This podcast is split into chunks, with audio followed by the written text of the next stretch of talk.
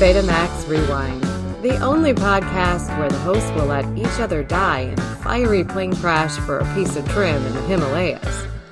Here are two summer beaches that are real Fargan ice holes Matt and Doug. Okay, that is not true because I said that I would I, I would give the parachutes to the both of you. Because I am the ultimate wingman. I am. I'm Yeah. always looking to get my friends laid. Uh huh. sure, sure. Yeah, it took it. My missus, she she's like, I don't understand the context of this, and I don't want to. And then the whole thing, you know, where I said, you got to say it's summer beaches and Farragon ice holes, and she goes, that sounds Irish. I'm like, that's about right. Swedish says he's not from there. Uh, so it's Right. Matt. How you doing, Doug? I'm I'm great, man. I'm great. Enjoying your time off? It's lovely. We'll get into that. And what are you up to? Okay, so let's just jump right into it. And now it's time for podcast housekeeping. So I'm not gonna. Anything you I- want to add? Add about last week's podcast? I, I just a little bit. I I want to um first of all I want to I want to say thank you, uh sincere thank you to Tracy for giving us the opportunity to bring her in for a, a special podcast and you know just for myself I don't want to speak for anybody else um just for myself apologize I, I was a little off I think it and I blame you for that Doug because you bringing up Tracy's mom at the at the top of the podcast blood The rushed all out of my head so just was not was not there. Not firing on all cylinders. Okay. Okay. So it's your week, so you can go first. Okay, so we talked about in Halloween 2, Mr. Garrett uh opening up the door and all kinds of garbage fell on him and we brought up Monica's messy closet. How did you get in there? You're messy. No, you weren't supposed to see this. I married Fred Sanford. No, Chandler, you don't understand. You know how I organize everything, right? Okay, well, this is all of the stuff that doesn't fit into any category. So, so you see, I'm not messy. I'm just so organized that. Okay, okay, okay, fine. Now you know. Okay, I'm. You know. I actually was talking about a different clip. And, Oh, and I did okay. find it, but there was nothing in it that translates as completely visual. And it was actually Okay. the episode, the one where Nan dies twice, and Ross is in the back of a closet and he's looking for dresses and shoes for his mom. And he finds this, And a bunch of stuff just falls. yeah, it's a bunch of stuff, just, it's sweet and low. Mm, okay. So that's what I, but along right. with the whole, uh, Mr. Garrett thing, is there anything Mr. else here Yes. for you? Yes, yes, because you thought it was Mrs. Garrett. And then we talked about the facts of life and different strokes. And I did an amazing Mrs. Garrett impersonation, but I said, I think Peter Griffin does one better, but he doesn't. There's an episode where they all get superpowers from radioactive waste and he has the ability to turn into anything. And he says, form of Mrs. Garrett's bosom. And he doesn't really do an impersonation. So I had to go actually go to the facts of life and pull a clip from the facts of life. Hey, Mrs. Garrett, can I ask you something? What is it, Joe? Is it a problem if your penis and your vagina touch each other? What? Well, I try to keep them separated, but uh, I woke up this morning and they were sort of together. I, I just didn't know. Is that okay? You have both? Well, yeah, doesn't everybody? No! Okay. First of all, that was not actually from the facts of life. Secondly, No? uh, Are you sure? I'm pretty sure. We talked about Okay. uh, Natalie, uh, Mindy Cohn. Do you know what her Yes. post facts of life claim to fame is? Was it like driving school or something? She is the voice of Velma on Scooby Doo. Oh, okay. And then since you brought it up with doing impressions, I want to do who who did it better? Get out! Get out now! Yeah, now. Or, I shot him six times. I shot him six times. Or, if it bleeds, we can kill it. If it bleeds, we can kill it. Or,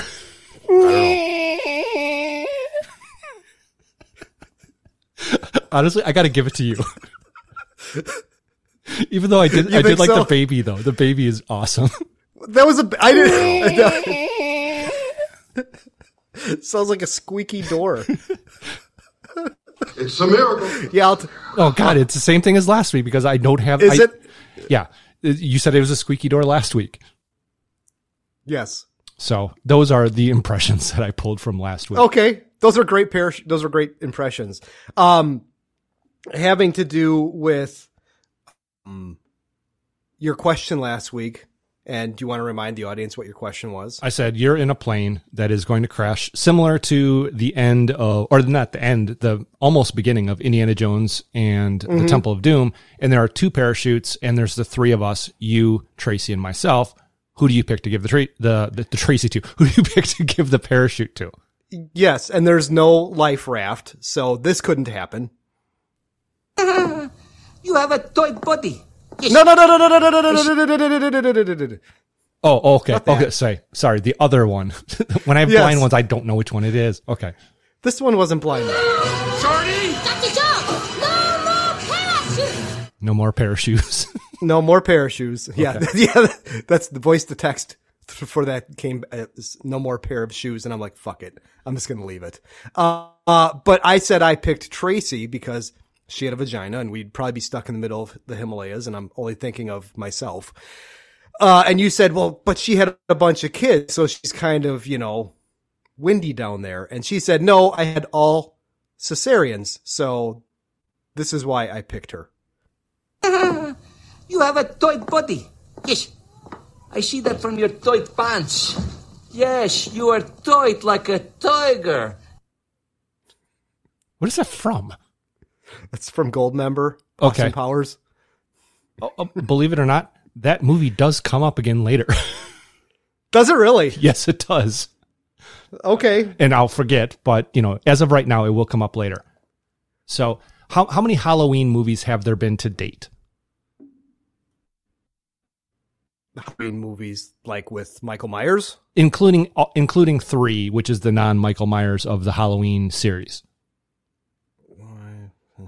Nine. No, no, that it's actually twelve. Oh wow! Really? Yes. And the 13th Okay. one comes out next year. And uh, that is supposed to be, finger quotes, the last one. But Okay. going across the 12 that have come so far, the body counts are because Tracy had said the body count in the first one was four. And I said that that seemed low. Okay. 7, 10, 21, 19, 20, 17, 7, 11, 20, 19, 16. In the last one, which just came out, 34. Wow. Thirty-four. That's a lot of dead bodies. Yes. Mostly co-eds, I'm sure. Yes. Uh, the knife that Michael used is actually a stitch cutter scalpel Okay. because I said it wasn't like just your typical scalpel knife, and I had to figure out what the fuck kind it was. Did it kind of have like a hook or something? Yeah, it had like a little bit of a like almost like a like a tooth on it. Okay. Um. Somehow we brought up my two dads because what did I? I mistaken Paul Reiser with Paul Rudd, and then you said, "Oh, is he in my two dads?" And I said, "You mean with Dick Butkus?" And you're like, "It wasn't Dick Butkus," and I'm like, "Yes, it was." Ed Klawicki is the character Dick Butkus played on my two dads, and he ran the diner on the first floor of their apartment building. Okay. Did you find out what the name of the other guy was? No. We've talked about him before though. Yes. On this podcast. So if if you really want to know, go back and listen to Eddie and the Cruisers, maybe, Major League, I don't know. One of those podcasts, we talked about the other guy from My Two Dads. Okay. Uh, we are talking about hypodermic needles uh, because Mm-hmm. two different people get killed with hypodermic needles, and I said something about stab her three times, like in Pulp Fiction, and you Yeah. seemed like you didn't know what I was talking about. Well, I I know with the where he had to draw a dot with a Sharpie on her chest and then had to come down with the I don't think it was Narcan, but it was adrenaline, I think. Yeah, a shot of adrenaline. that that John Travolta uses on Uma Thurman, but I don't remember the stab her three times. So what you gotta do is you gotta bring the needle down in a stabbing motion. I gotta, I, I gotta stab her three times. No, you don't gotta fucking stab her three times. You gotta stab her once, but it's gotta be hard enough to get through her breastplate into her heart. because uh, Potato Face was making a motion And, and he didn't Oh. just do it one time; he did it three times, and that's why when John Travolta said, "I have to stab her three times." Okay. Why do you call Eric Stoltz potato face? From Mask, Oh God. it's, it's not inaccurate. No, it's not. Uh, That's all I've got. Okay, multiple times I referred to Lori as the last girl, um, and how Yes. that's a trope. It's actually the final girl, not the last girl. Okay. Uh, John Carpenter's space film was Dark Star. Who's Uh, in that? nobody. Okay. Uh, you said that you were looking for the "I'm going to do what my mom told me never to do" clip from Student Bodies. Yeah. That is not actually in Student Bodies. What's that in? I don't know. I looked for it. I could not find it, and I watched all of Student Bodies. okay. Well, thank you for that. uh, the double fisting I referred to in last week's movie is not in Candy Stripers I didn't think so. because I watched all of Candy Stripers okay. twice. Twice. Uh. You said that the therapy tub was 800 gallons, and I thought that was a little bit large. And so a typical hot tub is between 300 and 475 gallons. So you weren't that far off. That's a big hot tub. Uh, you were correct about the Dudley episode of Different Strokes was a bike store. The comic book store, which I referenced, was actually an episode where Arnold stole a comic book as part of an initiation into a gang. Was the Gooch running that gang? Yes. And unfortunately for Arnold, the comic book he stole was worth like $500, Oh, okay. which elevates it into a felony. yes. Uh, average walking speed for a person is three to four miles an hour. Okay. Um, so how long would it take to go 50 miles if you did not stop? Uh, it, so four miles an hour to go 50, how many miles? 50 miles? Like Yes. 12 hours, give or take 15 hours. Okay. Yeah. All right. And, uh, that is, is it for me. Okay. That's all I've got.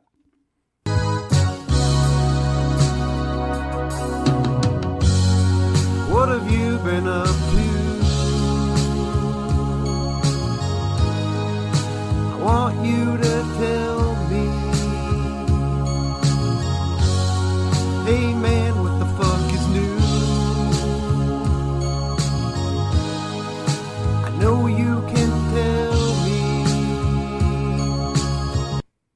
Your week, you go first. Do we go through, do I go tell everything that happened or do we take turns? We, we usually take turns, but you can do it either way. Okay. So, uh, on Monday, we had a Cub Scout meeting with my youngest sons, Then They're in third grade, which makes them bears. Friend of show, Joey, his son, joined Cub Scouts also. He's a nice addition to have, uh, cause we have a very nice group of boys and his son adds nicely to that. Um, but one of the things that they do in third grade is we teach them how to use knives and the the um, adventure is called Bear Claws. So I buy a bunch of pocket knives, and they're they're nice knives. They're ten dollar knives, but it's a nice ten dollar knife. And then we go through, you know, Cub Master Doug's knife school, and we talk about all the things. And I had all these different stations set up that they could go around and and use their knives differently, cutting open boxes, cutting rope, cutting paracord, cutting twine.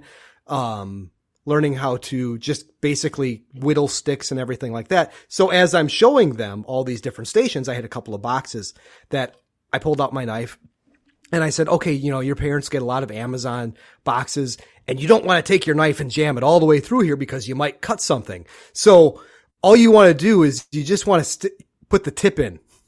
And as I said this, I looked at Joey and Joey just kind of smiled and put his head, kind of hit his face down in his armpit so he wouldn't start laughing. And I started giggling. And then there's this mom who was sitting up front who I would have never thought that she would have started laughing. And she started laughing, which meant I started laughing. And both of us, we just couldn't start, la- stop laughing about it. And I'm like, I'm sorry. My face is getting hot. My ears are getting warm and red. And I, I ju- finally, I just had to turn and look away and I can still hear her laughing. And I'm like, Kim, please stop. Please stop. So, you know, of course, my oldest son is there because he helps out. And he's like, he comes up to me, he's like, Dad, what does just the tip mean? so I had to explain to him. He thought that that was pretty funny. But yeah, that was a little embarrassing. Yeah. So you had a little bit of a giggle fit.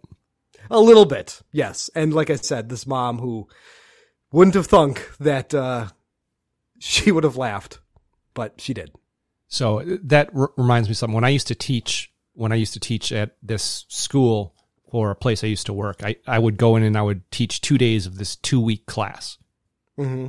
And the guy who was in charge of the whole two week class, he would sit at the back of the room and he would do whatever he could to try to make me break, Oh boy. just trying to make me laugh. And Uh-huh. eventually I'm like, you're not going to do it. I, I know what you're doing. It's not, it's not never going to happen. But there was one thing I forgot about from housekeeping. It's sort of housekeeping, sort of not, but it's something you've brought up multiple times on the podcast. And if this is something we have to cut, that that's fine. But it's a question I have because you've mentioned it several times. And I guess I just need a little bit of a definition. Okay. Uh, oftentimes you said, well, my missus had to get up this morning because she had to teach a bar class. What is a Okay. bar class?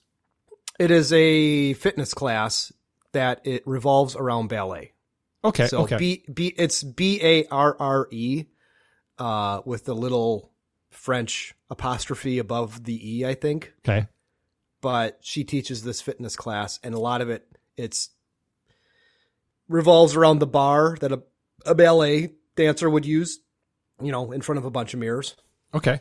Because Jen and I were talking about this and Mm-hmm. I thought it was a like a bartending class. No. Like she was, well, this is how you make a brandy old fashioned and you know, whatever. And she's like, Right. no, it's a dancing thing. I'm like, no, wouldn't that be a pole class? Yes. Yes, a pole class.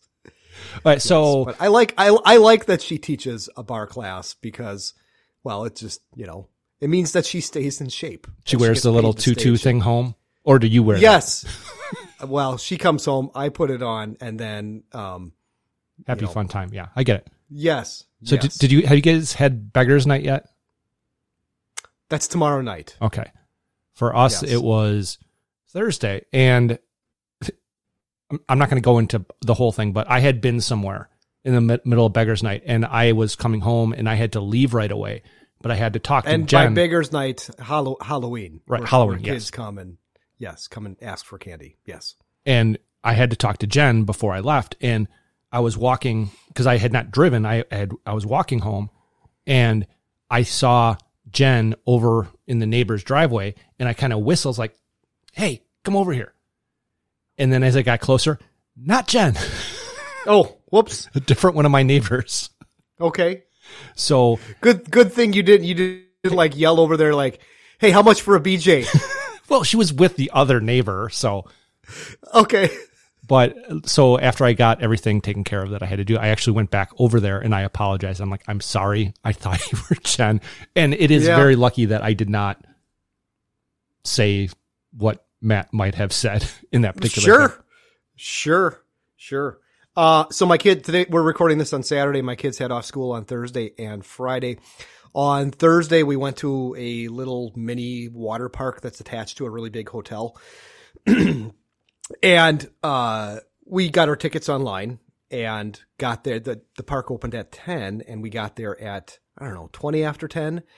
And there was an old lady, older lady, in her 60s and a kid, and they were at the front desk where you check in, and she was pissed.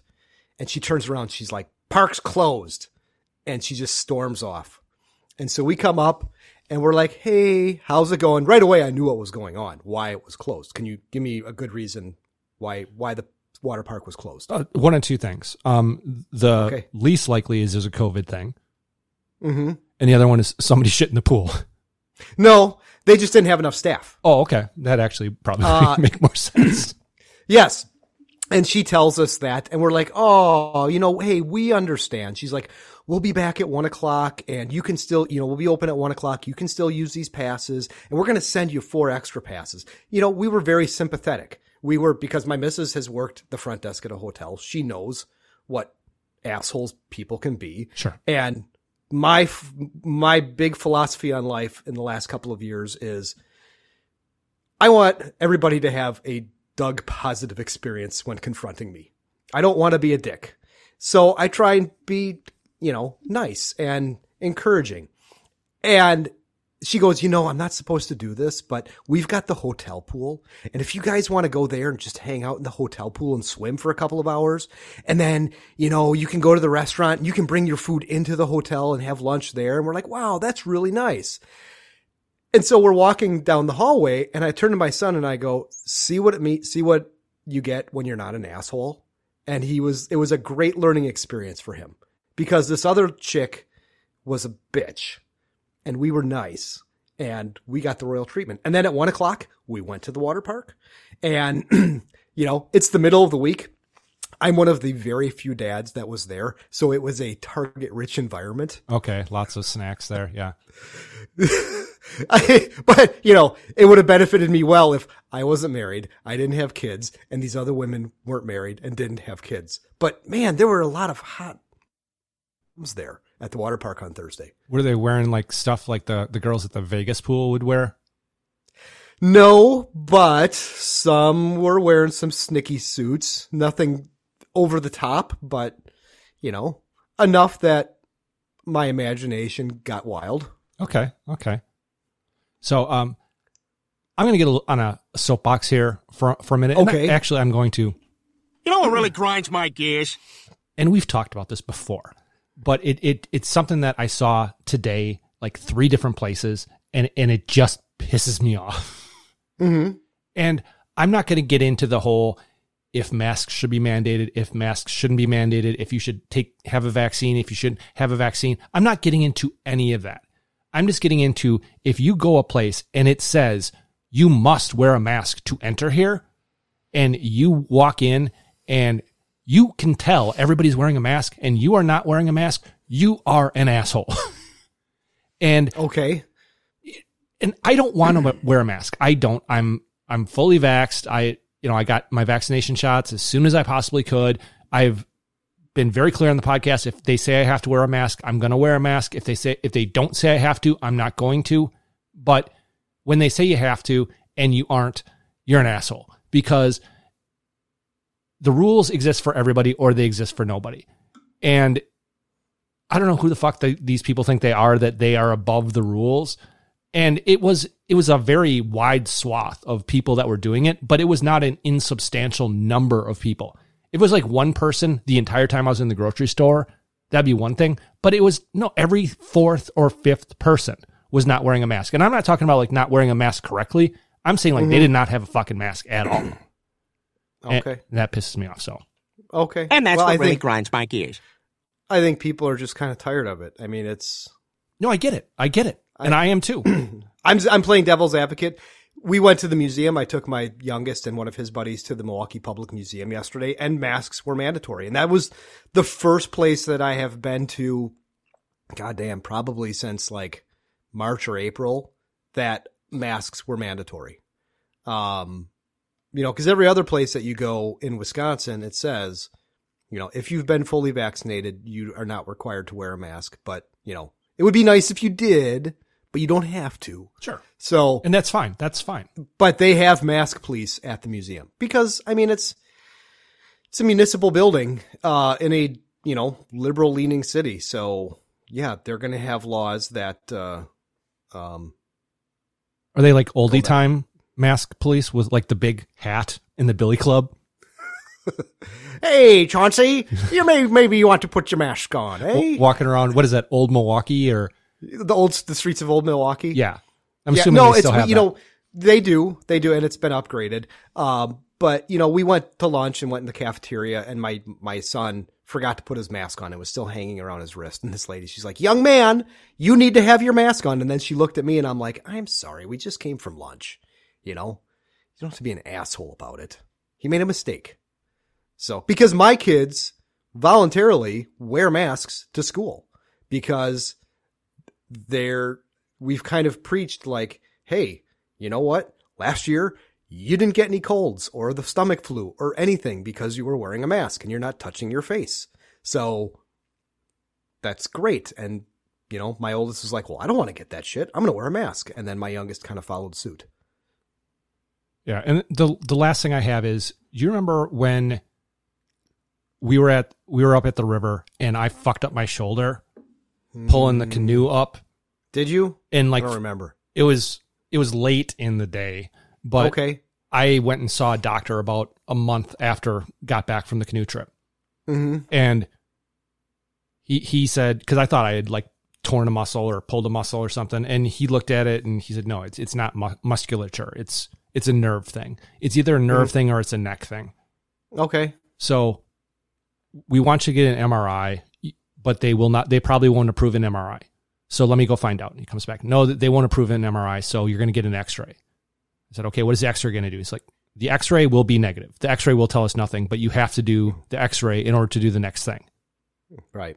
And so I did the X-ray. It was negative. So then I got scheduled to see a a neurologist. Mm-hmm. The earliest they could get me in was yesterday Okay. From So- August. from August. Yes. Okay. So I go in and I'm talking to the neurologist, and he said, "Why haven't you had an MRI?" And I explained the story to him. He's like, "Oh yeah, that makes sense." So Yeah, all I- what oh, what does an MRI cost out of pocket? Because I know there's places here that is just it's like the MRI quick shop where you can just go get an MRI and pay out of pocket, and I think it's like six hundred bucks. It, I, I have no idea. I know insurance charges thousands of dollars for it, Yes, but I Yes. don't know It's a- if it's it, if it was like an out of pocket scam. thing. So Yeah. he said, "Well, it had been much more beneficial for you to come see me after you got the MRI." I'm like, "I'm well aware." Mm-hmm. And so now I have an MRI and a nerve conductivity test scheduled for like a month from now. Oh God. So, you know, pillar to post, this is going to be four, five months from the time Yeah. that I did this till actually can do anything about it. And what they're going to end up telling me is like, yeah, there's really nothing we can do about it except maybe physical therapy. So, Right. Do a little rehab. Yeah. And uh, the last thing I've got is we're going through kind of a strange transition in our house. is that hormone my therapy? youngest- Yes. Okay. Um, my my my youngest turned nine, so there's just things in the house that he doesn't play with. Like we have this oh, okay. Okay. Sure. huge kitchen in the basement in the unfinished that I built this like counter with all these shelves that they would play restaurant and kitchen in and it takes up a ton of space and I would love to use that space. So we dismantled it last night and I'm looking I'm like, man, what am I going to use this space for? And we're doing this transition of of in the garage now that my missus isn't working, you know, and she's helping me do take down all the fall plants and stuff and cut them down and cl- do fall cleanup. Usually it always falls on me, but she's helping me this year. So now we're in the garage and we're we're coming up with all these ideas and it's just she's got all these great ideas that she never was able to tell me because she's never been a part of this fall cleanup and she's like, "Well, we should do this. We should put your workbench here." Cuz I've talked about it and pissed and moaned about how small my three-car garage is. And it is. It's the smallest three-car garage you can you can possibly make so always trying to get creative and she's got all these creative ideas so i'm very very excited as to what's happening in my basement in the garage i will report back when we accomplish some of these things You know what you could use some of that space in the basement for? a dungeon Storing my stuff. Which also could be a dungeon, depending on. yeah sure yeah yeah because there's a whole there's a whole mat shelf in the basement Yeah, well, uh, it doesn't make sense for me to fly all the shit up when I'm only going to use it once a year. So right okay I, I have nothing else. nope nor do i Matt and Doug are at it again. Guess that sound and you are awesome. What movie will it be from? I really want to know. It's possible you've never even seen this movie. I don't know. But if you don't get it and you have seen this movie, you're going to be irritated with yourself. Okay. Okay. Fair enough.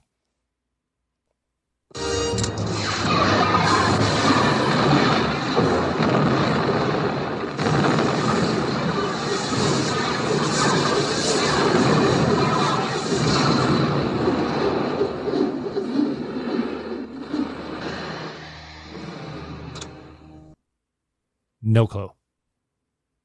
Okay. We talked about him last week on the podcast. Is it Battle Beyond the was in this Stars? movie. No. You're close. Uh, uh, S- Space Hunter, Adventure in the Forbidden No. Zone. No. Go ahead and play the reveal. My weapons are gone. Should I do it? Easy, easy. Wait till they're all in Death Blossom Raid.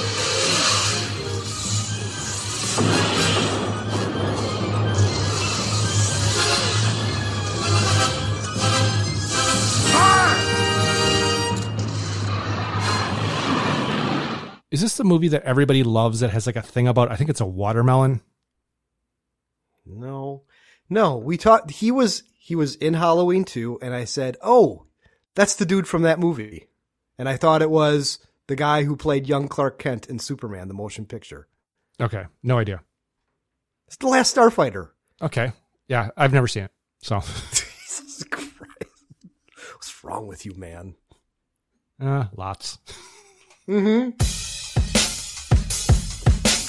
Sitting in my basement around my microphone. COVID's on the loose. I got nowhere to roam, so I came up with a plan to do a podcast talking 80s movies. You know it's such a blast. So I got a question. You know it's got me thinking. I'm gonna ask it now. What's everybody drinking? Drinking. What's everybody drinking? Going old school with that one, huh? No, it's just random. Is it? Yes. Uh, so I am drinking Oconomowoc very own Brewfinity uh, Brewing Company uh, IP Yaderhe. So I've never had a beer from Oconomowoc, which is your hometown. Yeah, technically, sure. Sure. And it's a big one. So I'll just pour a little bit in there so I can.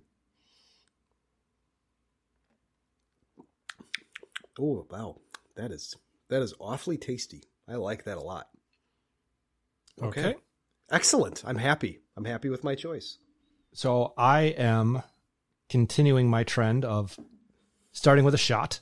Mm-hmm. With I'm- shitty shots, yes. No, they're not all shitty. This is uh, Jack Daniels Tennessee Apple. Okay. Okay, so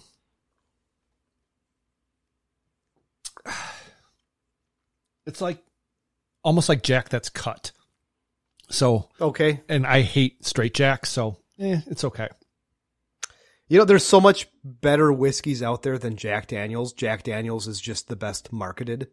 Oh yeah, Whiskey? absolutely. But there's not a ton of whiskeys out there that have single serving shots that you can buy at Giant Eagle. I suppose. All right. So your thing? Is there anything you need for lead into this or Mm, it's not my best work. It's really not. Um, I had an idea, but it didn't work out. So roll with it, man.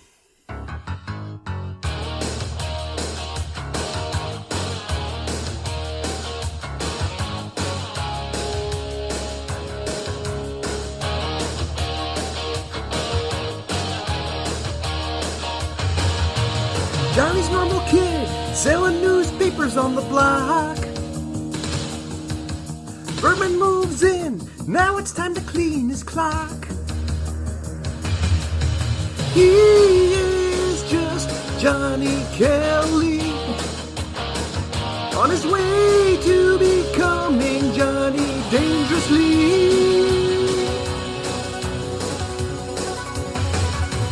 Ma Kelly's sick, now it's time to help Dundee.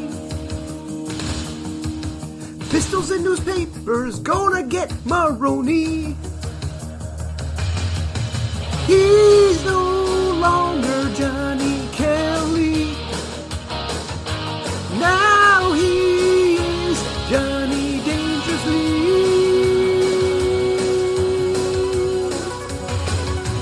That's right, ladies and gentlemen. We are doing Johnny Dangerously, released December 12th, 1984, on a $9 million budget, grossing $17 million. Had a 44% Rotten Tomato critic score and a 63% Rotten Tomato audience score. Directed by Amy Heckerling, best known for Fast Times at Ridgemont High and National Lampoon's European Vacation, starring Michael Keaton as Johnny, best known for Night Shift and Mr. Mom, Joe Piscopo as Danny Vermin, best known for getting too jacked up to star in anything significant after 2006. Marilu Henner as Lil, best known for Taxi. Maureen Stapleton, best known or uh, as Ma Kelly, best known as Old Knickerbocker Music Hall and the Philco Television Playhouse, brought to you by General Electric. Peter Boyle as Dundee, best known for Young Frankenstein and Everybody Loves Raymond, and Griffin Dunne as Tommy, best known for American Werewolf in London and Dallas Buyers Club. So he's been in a couple of Stephen King movies. There you go. you know, I, as, as as the song was playing, I actually muted my mic so I was not talking over it. It's like first Okay. off, that song's been used before for a bed. Has it? Yes, has it, it has. really? Yeah. What? What? Movie? I don't know. I think I did it. I know that I actually I- used it just raw the regular Danger Zone one for Top Gun when we did that, but I'm pretty sure that I used that one. And then I also said that yeah, Tracy is laughing somewhere because apparently Doug's singing just tickles her heart so much and Yes. it causes her to laugh. It it rubs her cockles the right way. Uh, this is one of the first movies with a PG thirteen rating. So, did you see this movie in the theater? I don't think I saw it in the theater. I know I saw it as a, as a kid though. I know I saw it like as soon as it came out on video. I'm pretty sure that we saw this in the theater and then had a copy of it and watched the shit out of it in our house. It- this was a movie that was watched a ton. Okay. Lots of lines quoted on the bus. So now it's time for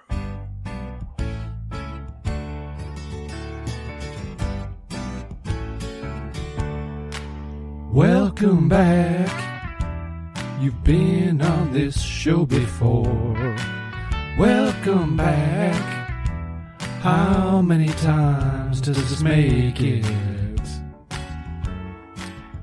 Okay, I am going to get this wrong. Uh, I think I'm going to be short. And there's one of these that I would have not gotten if it was not for you. sure. But I have six. Okay, I've got eight. Okay. I have Okay, uh, what- Griffin Dunne, which I would not have gotten if not for you. Okay, Because he- From- the fan. okay, because you had actually mentioned that when we did Yes. the fan. Yes, Uh, Dom DeLuise, two yes. from Cannonball Run. Mm-hmm. Danny DeVito, two from Throw Mama from the Train. Okay. Ray Walston, two from Fast Times. Mm-hmm. Maureen Stapleton, two Yes. also from The Fan. Yes. She's the old bag that gets cut up. And Yes. then Michael Keaton, also two from Batman. Correct. So you are missing Scott Thomson, who is A kid he in the plays. hall. No, he is. He was Arnold in Fast Times, Okay, and he okay. he plays the priest that helps break him out. He's also one of his henchmen. Oh, he's the one that's doing the Latin thing that's been Yes. done better in another film. Yes, and then Joe Piscopo had uh, an uncredited role in King Kong. Oh, really? Okay. Yes. That I and no then idea. there's also another dude who is uncredited in this movie that was in Fast Times. So we'll get to that. Okay. But the the movie itself starts and so it's a shitty song. It's a shitty song by Al- Weird Al. even before and- that, even before, even before the song. it- Okay. You said you were going to talk about this. It's 20th Century Fox. Which version is? Did I say I was going to talk? You about said this? Anytime we have a 20th Century Fox because there's two of them. Oh. there's the there's Okay. the the short one and then there's the one with the extended fanfare. the the fanfare. I think it's the short one, isn't it? It is the short one, correct? Okay. Yeah. Um. But yeah, the movie starts with a shitty song by Weird Al. Which was not Yeah. on the soundtrack, by the way. And if, if when you got the home video and if when it was on cable, they just played the song from the end credits, but in the DVD release, it had the song by Weird Al. And I just fast forwarded through the song. I'm so, I just can't sit here and listen to this because it fucking sucks. Yeah, theme song was not giving me a lot of hope. No, And no. it has been actually one of the things we don't talk about, and maybe we should, and we talk about it kind of, is it's not just did we see this when it first came out? When was the last time you saw this? It's been a while. Yeah, I, I, it's- it's been it's been a hot minute since I saw it. Yeah, not many surprises because I've seen it so many times, but there were a few. Mhm. There were there were a few things that I probably didn't catch as a kid uh, or didn't remember. So, but we we're in a street, we're in a, in a city, and I mean, this entire movie is done on a soundstage or in a in a back lot. I was actually shocked. I if if I had to bet, I would have bet cash money that this movie was in black and white, and I don't Okay. know why. I All think right. I think it's probably because I was confusing it with uh, Dead Men Don't Wear Plaid. oh, sure. That's where the one where they intercut all of the uh, old movies, right? Yeah, with Steve Martin. Yes. Okay. But we see that it's 1935 and that 1935 is not superimposed because the car runs into it. That was actually a cool effect because Yes. the first they actually have a, a car pass behind it first, right. Yes. and then the second car crashes into it. So that was that was kind of cool. And actually, in and into like the the first shot, it was a dissolve from an image or from a drawing to like the live action, and I thought it was a, a cool dissolve. Of course, they probably did it reverse. They had the image, and then they just had somebody draw it. Sure. But we're in a pet store and we see uh, Michael Keaton, and he brings in a tray of food and he's he's feeding them. And I I thought for sure that this is where Dumb and Dumber got the uh, the joke with um, when uh, Harry is feeding the dogs in his in his dog mobile, and he's like, "Who's got the foot long kielbasa?" and it's a little poodle. And I swear, I thought that I'm like, oh, we're gonna see that joke, and this is where Dumb and Dumber got it from. No, it's, it's there's nothing special about it except he tries giving something to a pet, and the pet throws it out. What type of pet was it it? I don't know. It's a monkey. It was a monkey. Yes, it, it was not trying to- shown, but it was a monkey. But he was trying. Was he trying to feed it seafood or something? I, I don't remember exactly what it was. I just know that it was a monkey and threw it back. okay, but the phone rings, and uh, Polly the parrot answers. Uh, Same know, bird from um, uh, gosh, um, th- not the Living Daylights. Um, what was the Bond film we did? For Your Eyes Only. For Your Eyes Only. There you go. Is that a Matt? That's a Matt lie. I talked about how that that bird had been in multiple films when we did that movie. Okay. All right. I didn't see anything in the IMDb notes about the about the bird. Um, but a kid comes in and he's trying to steal a puppy and he goes out, tries to leave and an alarm system goes off and there's a like an alarm tag around the puppy's tail. Was that the tail or was it the, the leg? I, I don't remember. No, it was the tail. It was at the base of the tail. And the kid has obviously has some attitude and uh, Michael Keaton, Johnny, makes him sit down because this kid's just like, I don't care. Call the cops. And Johnny's like, "Oh, tough guy, huh? Sit down." And he pushes him down. He's he's he's talking about the past, and the the screen kind of does this wavy waterfall effect. I don't know what you want to call that. Yeah, and they do almost the same exact gag in Wayne's World. Um, where they're Okay. a, Yes, and the kid's like, "What's going on?" And Johnny says, "Oh, it does that when I talk about the past." yeah, it's gonna go. So- away, so It's gonna go away. Yeah. So we're now we're in 1910, uh, and he's narrating everything that's happening. America is in good time. Uh, he fat shames William Howard Taft, yeah, which you couldn't you couldn't fat shame the president now. Although if if it was Trump, yes, you could fat shame Trump. yes, but nobody else. Definitely not. And he explains how immigrants poured in by the millions and had settled into a two block area of New York City, and that the United States had passed the McCoy Act, which meant that immigrants had to stay outside for at least four hours a day and walk around aimlessly around their city with wearing hats. that actually that that did make me laugh. I mean, there are, there Okay. are there's very few things in this movie that made me laugh, but that Mm-hmm. did make me laugh just because of the absurdity of it. Sure. But he uh he talks about his mom, Ma Kelly, and she has to say this. Yeah, it, it would help if I didn't actually mute the channel that that No. clip is on. So I'll play Okay. that one more time. Okay. The Lower East Side. This really sucks. and Johnny, we see Johnny as a young man. He's throwing newspapers uh, on a street corner, and he asks his mom about her pancreas. And it's snowing outside, and she's like, "This is the worst July in years." Yeah. And he goes to, you know, he he kind of goes off, and a guy, another guy, moves in on his territory. Another kid, another kid. another kid, Danny Vermin, and moves in on his turf. And Danny is such a bad son of a bitch that he cuts the leash on a seeing eye dog with a pair of scissors. Yes. And uh, Johnny confronts him and says, "Hey, this is my corner."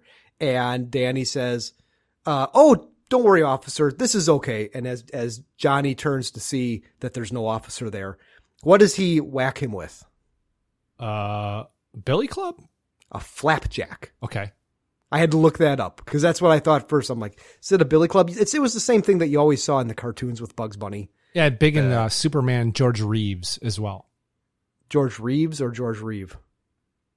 George Reeves. Okay. Just think about that for a second. Is Christopher Reeve, George Reeves. Yes. Yes.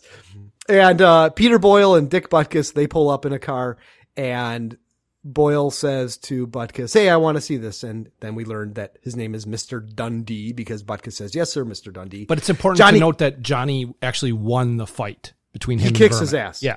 Yes. Cleans his clock. Dundee calls him over and he's like, How'd you like to make a 50? And Johnny says, Well, I can't break the law. Sir, it would break my mother's heart. And uh, Dundee says, Well, if you change your mind, I'll be at Club 25. So he goes inside to the apartment building But and he climbs. He, he he- skips something. So this is a thing where when he was talking to his mom, he said he was going to go in as soon as he did something. What was the thing he was going to do before he came inside? Um, I don't know. He was going to sell the rest of his papers. Okay. And then he, he goes inside and I almost reused it. The, I hope these stairs don't kill me first. because of the number of flights of stairs that he's walking It's up. up and up and up and up and up. Yeah, and he gets to what the fifth floor, sixth floor, and there's a couple of people that are that are sitting on a bench and they're wheezing. Yes. Yeah, and as he gets to his apartment door, the doctor comes out and he's like, "It's her pancreas, pancreas, pancreas again, Johnny." His what? Um, pancreas, his pancreas. I wanted to say pancake. It's her pancreas again, Johnny. Your mother needs surgery, and he's like, "How much?" And he's like, "I'm running a special this week, forty nine ninety five. Yeah, the, the prices are very, very specific and very, very coincidental for things that have to drive the plot forward here. Sure. Sure. But he goes into the apartment and he sees his brother, uh, young Tommy, and um, he tells his mother that you you know she, what is what's his mother doing? She's doing laundry. Yes, she's ironing, and he, Johnny says, "Take a break." She's like, "Ah, I'm a year behind on Mister Stevenson's shirts." And what is it that Tommy wants to be? What is his life goal? He wants to be a lawyer. Yeah. And he's six. He's six. his his mom says, "Ah, your mother, your father could have used y- your services." And then we see a picture of his father. Where is his father sitting? Uh, electric chair. An electric chair. Is that something that you keep on your nightside stand? is that a picture that they take? Your first of nightside stand again. Yes, again. Yeah. Uh, but Johnny has a gift for his mom. Yes, he does. Happy birthday, Mom. Oh, bless the saints, it's an ashtray. I've been thinking of taking up smoking. This clinches it. Well, how does it feel to be 29? Oh, I only hope I reach 30. Yeah, she is not. She she. That's a hard twenty nine. That's a hard 29 because what do you think she is? Like 65 in this movie? Uh, probably old. somewhere in that range. Yeah. Yeah, but he goes outside of Wait, the wait, wait, wait. apartment door. Bef- before you move on, we got to Okay. we got to bring in a real life thing here. And you were in Catholic school until what point?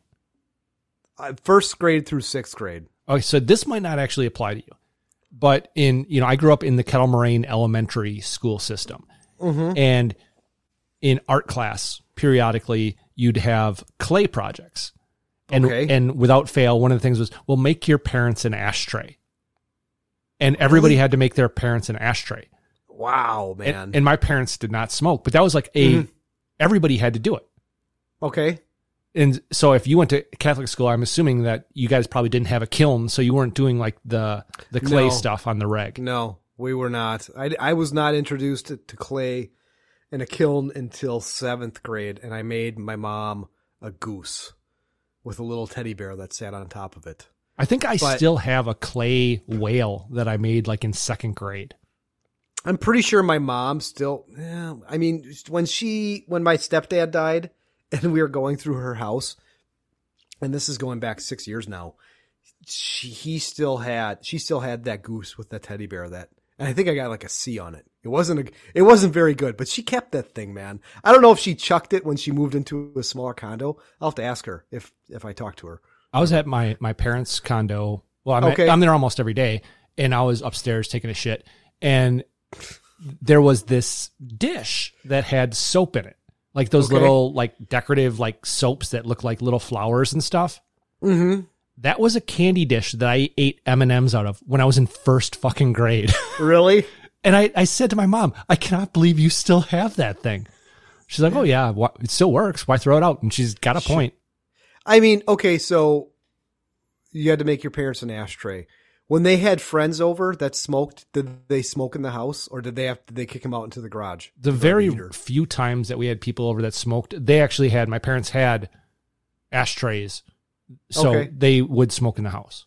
Okay, yeah, I remember. Do you remember going to like friends' houses and their dad next to the easy chair had like the standing ashtray?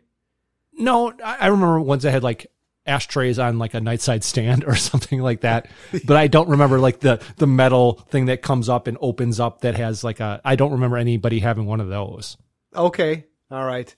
So Johnny goes outside of the apartment door and he's having thought bubbles of Dundee and the doctor and his mom. Um, and he makes a decision that, well, the next, the next time we see him, he's in the car with Dundee and Buck, Butkus and a bunch of other guys and they're going to pull a job. So he decided, you know, he needs that 50 bucks. And they're in front of this club, Moronie's club, who's the main bad guy, sort of. And they're all for, I don't know, what does this go on for? 35, 40 seconds? Are you talking about the nodding? Yes, they're nodding, they're winking to each other, not they're just kind of going around and it's almost like the family guy version of Return of the Jedi when when Luke is about to hit, getting pushed into the Sarlacc. Dun, dun. then it just goes dun dun and they're all nodding to each other and it just goes on and on. That's what this reminded me of. And it just it, this part cracked me up when Peter Boyle said this. No more nodding. Yeah, actually, I, I I had the. This reminded me of Family Guy Jedi episode at the Sarlacc. Okay. So same same thing. Okay. But they go in. They go inside. Oh, you had something to No, say? no, no, go ahead. I've been doing an awful lot of talking on this No, podcast, okay. which is which is normal, which is not normal. Um, I have a feeling this is going to be this movie's going to go by really quick. Yeah, it's not going to be a long podcast. no, uh, they go in into this, and there's a sign that has The bathrooms? basically no, it has a head. It's like a silhouette of a head with a flapjack hitting the head, and then a red circle around it with a line going through it. no, no, no flapjacking people in the club. yes, and the bad guy comes out, Moronie, and what do the bathrooms say? Uh, henchmen and henchwomen. Yes. And his number two tells Moronie that Dundee is here. And he's like, what's that bastage doing here? Okay, you and the rest of your bastages can gamble. But don't try no bargain trick. Otherwise, you wind up with your bells in a sling.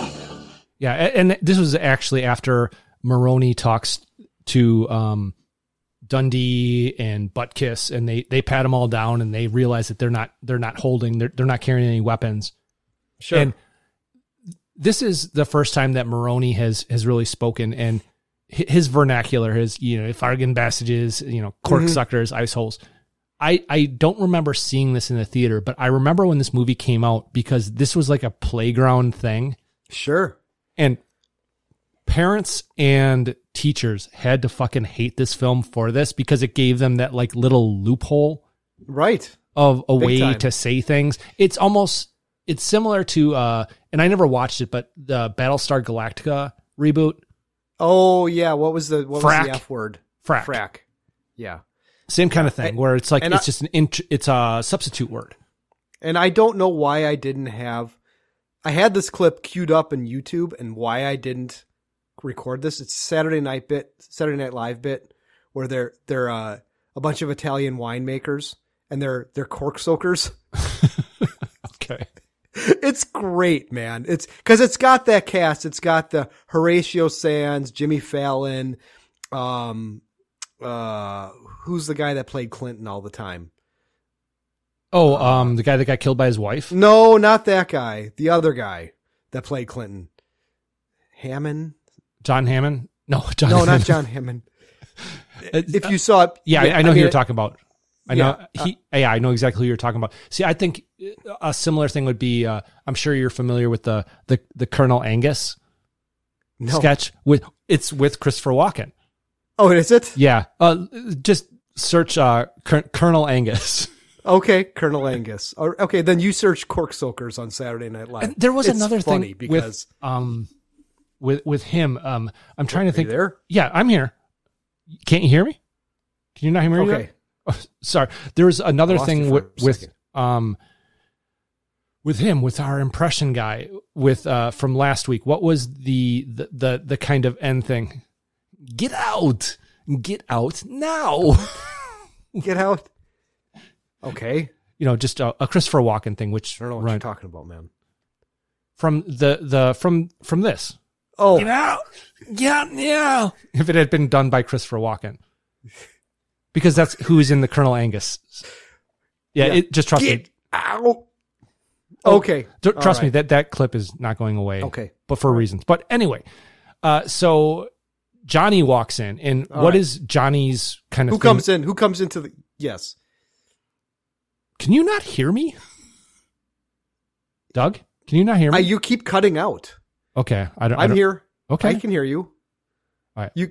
There's been a couple of times where you've cut out, where you just cut out mid sentence. Okay. Well, Johnny has come in, and what is he doing? Yes, and he's he's he's handing out newspapers to uh, all of Dundee's men. Like, hey, sir, want to buy a newspaper? Yeah, that's because that's what you do while you're gambling in an illegal speakeasy. is you're just going to buy a newspaper. But there are guns in all of them. But what is what is contained? Yes, there's pistols, like I alluded to in the uh, bed, the mu- this the music bed. Um, and uh, Dundee and his men they start holding up Moronie's uh, club, and Moronie is not pleased.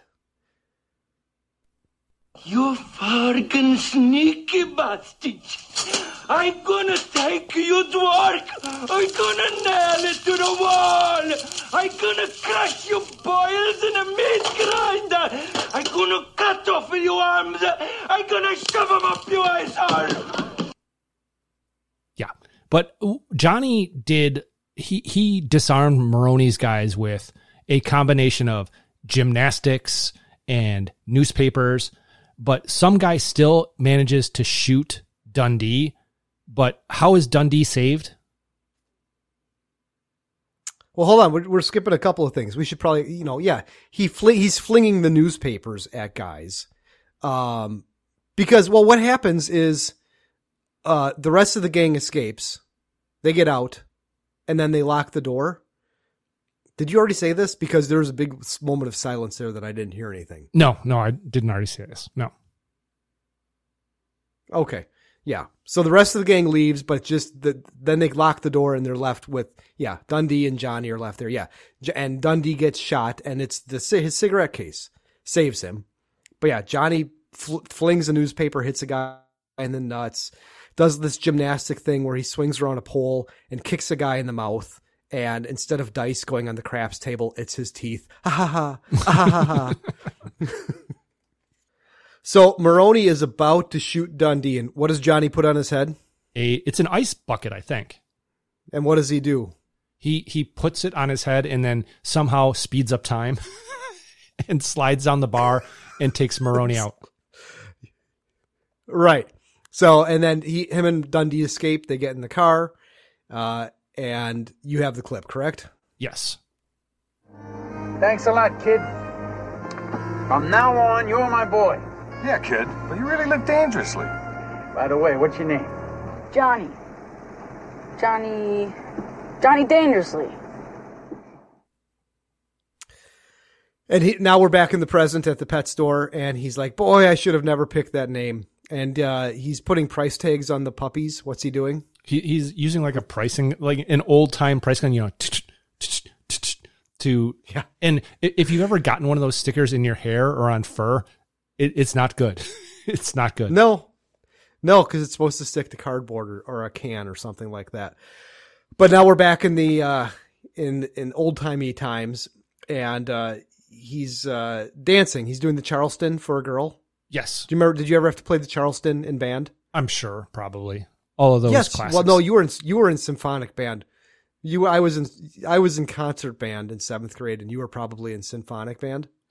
Uh, well, yeah, in in middle school, yeah, because it was was it was there was Symphonic symphonic, and then concert. concert, and then wasn't there like varsity, which is like you you couldn't even do a scale. Wasn't there a third like lowest level? There may have been that may have been beginner. I'm not sure. I, I Yeah. remember trying I- out, I and, was it, and I was so band. scared that I was not going to make varsity band. Like that was going to be this this thing, this stigma, where I didn't realize just being in band at all was a stigma. You're so you're so bad you can't even be in band. yeah. As soon as my dad said I didn't have to be in band anymore, I quit band. And I don't know why because it wasn't a horrible class. It wasn't bad. Have, have you um have you heard my my high school band story? Mm, um, maybe I don't know. So every fourth year, or every four years, I don't know which way you'd actually consider it. The band went on a trip, and my freshman year they went to Florida. I think it was every two years. No, it was every four years. At least back when I was in high school, it was every four years. And they went freshman No. year and senior year. And so I was in band freshman year. Okay. And then I quit. I was not in there either sophomore year or junior year, but they were going to California senior year. So magically, I was back in band my senior year.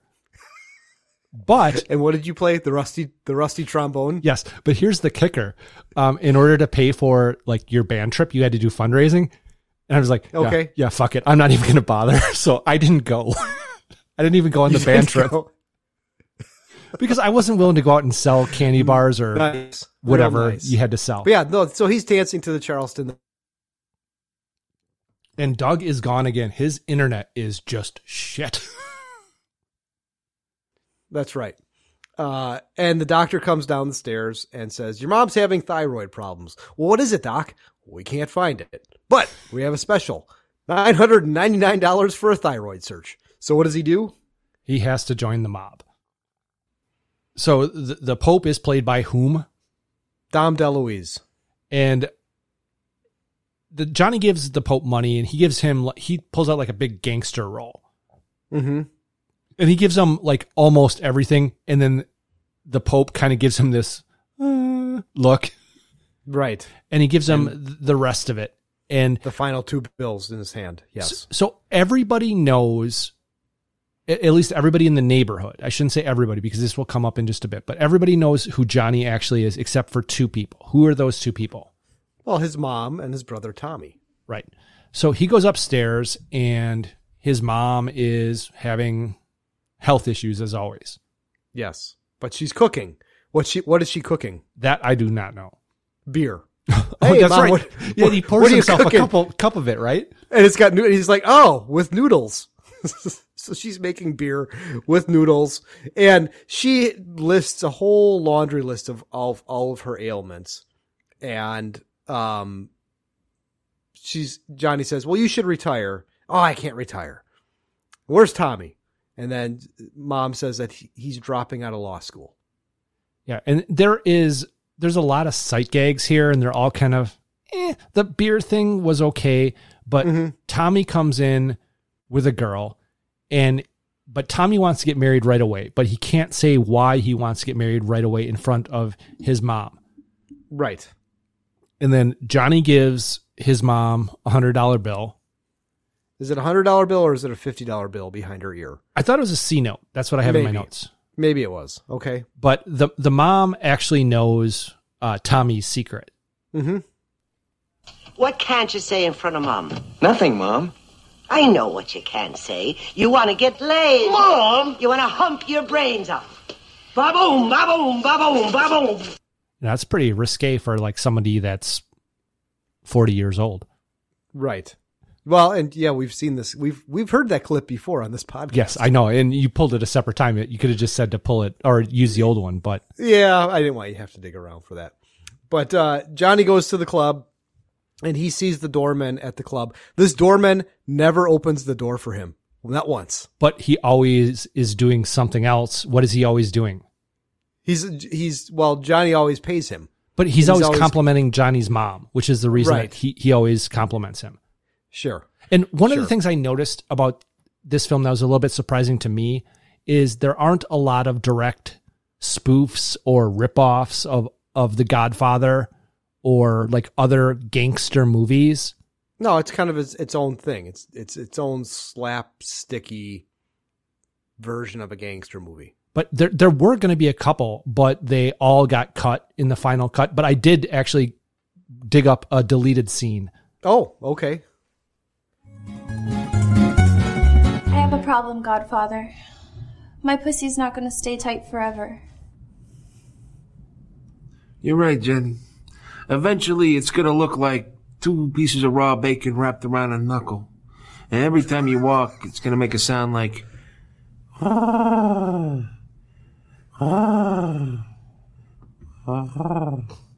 Loose pussy is uh, nature's corduroy. A month ago, a producer said he was gonna make a porn. The biggest porn ever. Jack, triple X parody. And the main character was a girl like me. A slut. Yeah, exactly. And she had to fuck 20 guys, and then after she says, I'm so happy I had to order all these pizzas, and I'm happy that I didn't have money to pay for them. And then she goes off and fucks the plumber with the strap on. You can act like a man. I think so, but that's not the problem. He won't give me the part. He said my blowjobs are subpar. Do my lips look subpar to you? Not to my penis. What's his name? Putz. That figures. I'll take care of it. What are you gonna do? I'm gonna make him an offer he can't refuse. And now it's time for Name That Porn Star. Is that Jenna Jameson? It is Jesse Andrews. Jesse Andrews. Okay. It's in Yeah, The I was, uh, Godfather Triple X. Triple X. That's the name of the guy. No, Godfather oh, Triple X. Godfather Triple X. is the name I was gonna pull something from Trashy Lady, which was also in the Stetson box. okay. Are you familiar with? Tra- it's a classic. It's got uh, Ginger Lynn, Amber Lynn, um, Harry Reams. It- You would recognize everybody in that movie. It's a classic. Okay. Okay. So, but I just I couldn't find a clip that would that. uh This was this matches. was tough. This was like kind of adjacent to it, but you know, I figured it was close enough. So now we're introduced to Marilu Henner Mm-hmm. as Lil, and she has what's called a didactic memory. A didactic memory. She remembers everything that has ever happened to her. Okay. You can go up to her and say, on August 15th, 1985, what did you have for lunch? And she can tell you. Oh, in oh in real life. In real Marilu life, Henner. yes, not not the character. In real life, Marilu Henner can do that. Okay, and she she used that uh God given blessing to star in Taxi. She actually went going through her like IMDb. She has a much smaller IMDb than I would figure that she would have. Yeah. Yeah, it's not very big. Why is that? Is it is it because I mean she's very very attractive? Is it just because she's not Mhm. a great actress? It's possible, or maybe she maybe she did decide to do something else with that. I don't know. I have no idea. But uh, all the girls love Johnny. Yes. and, and they're all like, "Want to be my first? I'm not wearing a bra. I'm a real blonde, Johnny." And he that's the one he picks. Yes. and uh, where did uh, Lil come from? Where did she come from? Yeah, where did she come in from? I don't know. Pittsburgh.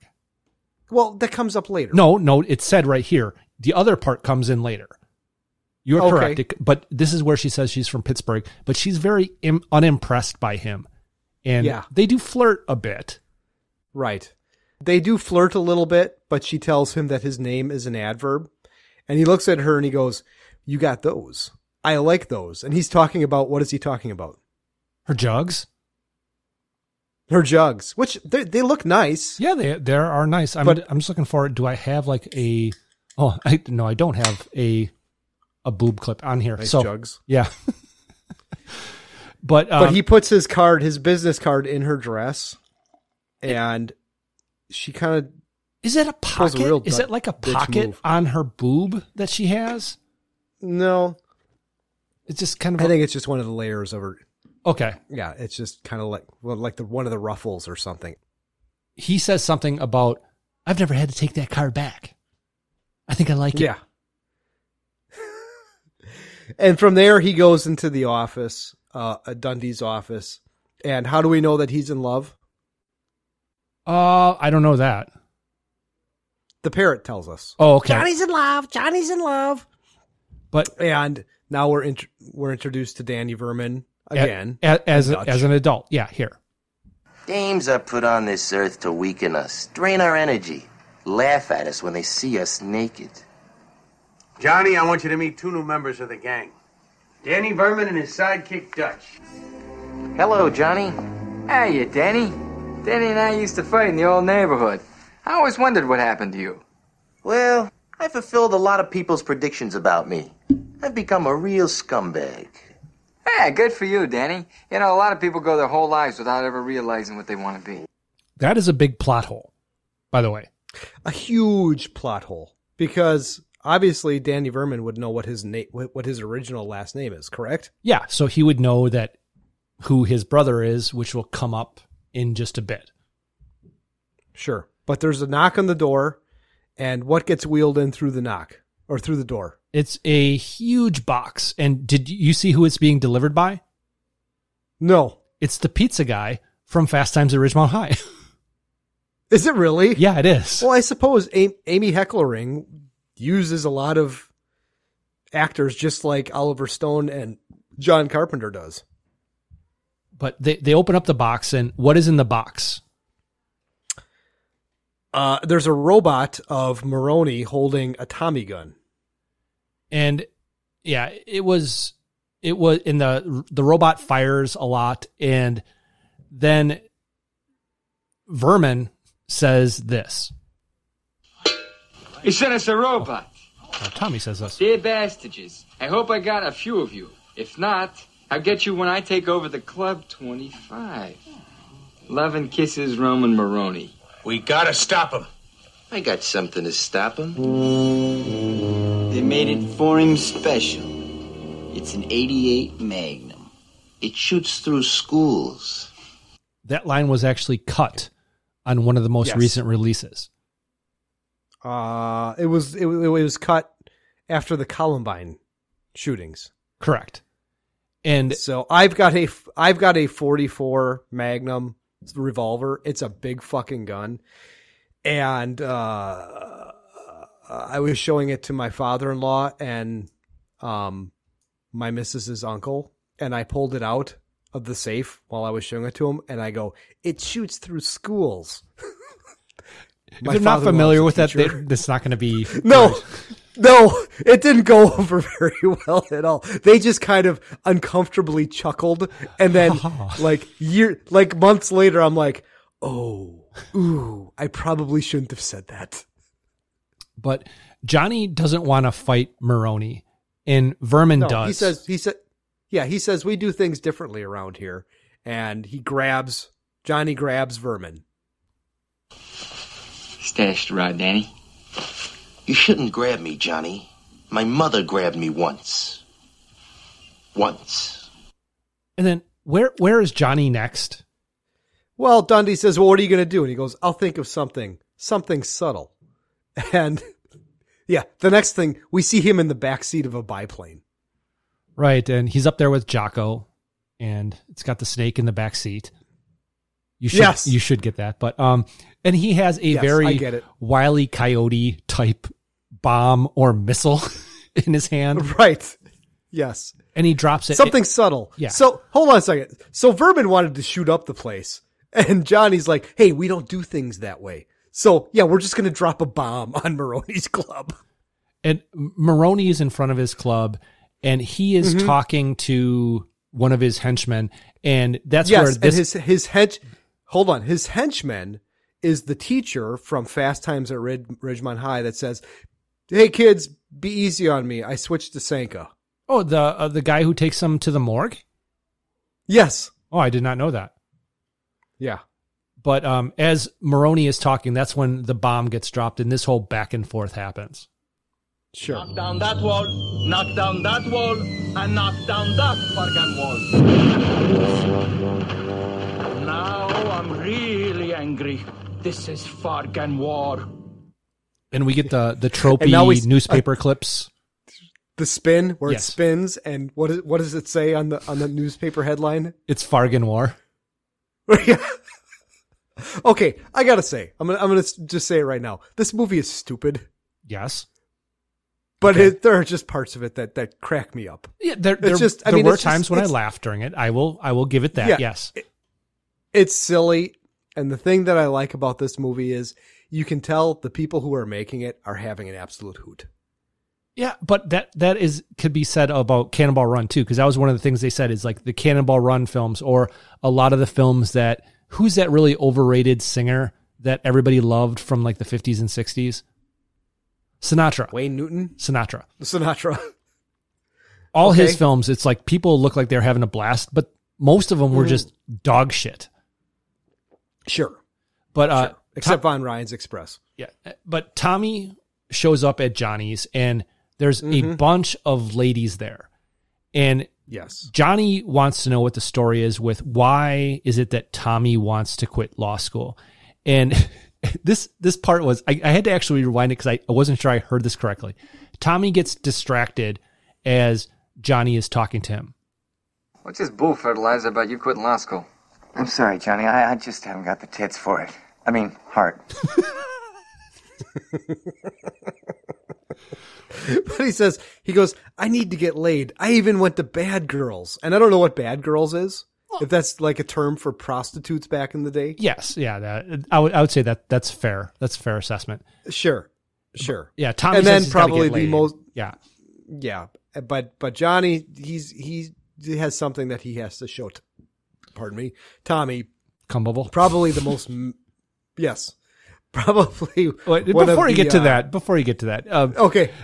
Tommy is, is is well, I need to get laid, and and Johnny actually says, well, Johnny says this. You think this is fun, Tom? Huh? What do you think this is a picnic, Tommy? Huh? You got a lot to learn, kid. This is a bad habit, Tommy. It's like drinking coffee. Tom, believe me, if I could quit this thing, I would. And this leads to Yes. Oh, you, you don't have anything else for it. I thought Oh, you were gonna. what I mean, one of the most memorable parts of this entire movie. One that just, you know, as, as a little kid, 11 or 12 year old kid, you know, penis jokes, the best. Your testicles and you. Take a good look. These are the unlucky ones. These unfortunate souls are suffering from ESS, enlarged scrotum syndrome. For these poor devils, it's too late. But there is hope. Here at the Atlanta Genital Institute, teams of doctors are at work around the clock to cure this dreaded affliction. Hi, I'm Dr. Zillman, and I'd like to talk to you about your testes. The human testicle is not unlike a balloon. Sometimes it is empty, and sometimes it is full, and sometimes it can explode. Maybe this will help you understand. Just remember that your testicles, when treated with love and care, will give you years of maintenance free service. But if abused, well, the inevitable conclusion. So next time, do the smart thing. Don't let anything come between your testicles and you. Thank you. And, and there's a thing that I don't know if you noticed this or not, but when he first started playing the movie, they show the projector and there's no light that's coming out of the projector. Oh, really? And Okay. then when when the film's over and they show it again, th- the the light is coming out of the projector, and then Tommy stands up. I'm going back to law school. yeah, which Yeah. is as good a time any t- for you know probably going to the lobby. Let's all go to the lobby. Let's all go to the lobby. Let's all go to the lobby to get ourselves a treat. you know, after watching that, uh, your testicles and you, I mean, I abused my testicles as a young man. I still Wait, you abuse abused my your testicles? Well, it's, I mean, overuse. Well, I mean, I mean, I the balls usually for me are really kind of out of like my my self play area. You know, if anything that gets ignored, it's like it's the balls don't really get a whole lot of attention from me. Mm. I like it when my testicles get attention. It's nice. It's a nice. It's a nice touch. I feel like a woman who pays attention to the testicles. just like you could have just you could have woman just is a woman that should be is a woman that should be cherished. you could have just left it. I I, I feel like a woman. just stop talking right there. That would have been good. All right. Okay. So now we're at a party, uh, and Dundee is up on stage and he's talking about, you know, when he retires, Johnny's going to take over. Hey, big applause. Lil comes out. She's singing. She's got a great fucking rack. Although, you know what? I think any woman in a dress like that could have a great rack with the proper bra and tape and everything else. Well, I mean, can you wear a bra in, in a dress like that? I mean, and if it's a, if it's a bra, it's a it's a not typical bra. It's a it's a specialized bra. Sure. I mean, the Miss America and and made man Mrs. America, Miss America, they use all kinds of tape and tricks and stuff like that to make Super glue, yeah, great. yeah, Yeah, super glue. yeah. Sure, why not? Titty, titty, titty, fuck them with super glue. Well, no, I mean, Uh, I'm stuck. no, well, Or no, it, or- that's more on the or- nipples. you know, it's like you don't. I don't think they put super glue on I, their I know they don't. I, they don't. You're right. It's tape. I was. But Johnny, Johnny's waiting for her at the back exit after the show. What, was that her And voice though? of- was that her voice singing Marilu Henner? I have no I, idea. I don't I think don't so. know. I But Yeah, okay. her her whole song is about Johnny. yes, yes, it is. But you're right. Johnny And is waiting he- for her out in the alley. And I, all the other gals are coming through, and they're like, "Oh, it's Johnny. Oh, is he waiting for me? No, he's waiting for Lil." And he puts her leg up to kind of block her coming down the stairs, and says, "Hey, you know, I kind of feel like that uh, song gave me the green light." And she goes, "Well, you're off red, but you're still on amber." And they take a walk, and they're walking, and they're walking, and they're walking, and she's kind of a dumb shit. So then I decided to leave Pittsburgh and come here to Chicago. Uh, Lil, Yeah? this ain't Chicago. We're in New York. You're kidding. Well, New York, Chicago, to a girl on her own, it's all the same. Did did the whole walking scene remind you of any other film that you've seen? No. Uh, the original Naked Gun. When Leslie Ni- Mm. Nielsen is walking, he's sitting there and he's Mhm. kind of like walking through things in his head. And at one point, he does like hopscotch, and then he gets to like the end of a sidewalk, and he looks around. And he's like, "And where the hell am I?" and Oh, there's like it's, a, it's been yeah, coyote. It has been a, a a cold minute since I've seen that movie. But they're walking. They walk across a bridge. They walk across where it says New York Jersey border. They're in some residential street. Then they're in some field, and he goes, "I'm falling," and they kiss, and then you have a clip.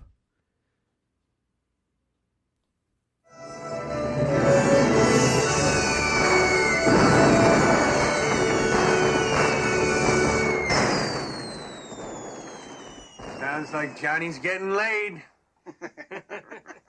And, and the next day, she's driving, which I thought was actually kind of progressive. And Johnny is hiding. Mm-hmm. I don't think I don't think it's I don't think it's the next day. I think it's a time jump of Okay. several months. Yeah, because now they're in a relationship. but Johnny is going into work and he's hiding on the street, and people all over are trying to kill him. And there are sandbags in front of the building, and the door guy who never opens the door has like a, I think he's got a helmet on as well. It's it's called a soup bowl helmet. It's a World War One trench helmet that you would see the American soldiers wear, and they called a soup bowl. But yeah, I mean, there's guys popping out of manholes. There's people who are pretending to be mannequins in store windows that all of a sudden come to life. And they all got Tommy guns. There's a, a lady pushing a a carriage. Yeah, I, I have a, clip from that. Yeah. Oh, you do? Okay. I'm glad you enjoyed that. Matt's impersonation of a baby. But he, he's in Johnny's. I don't in. know why it cracks. I don't know why that cracks. Play it again, please.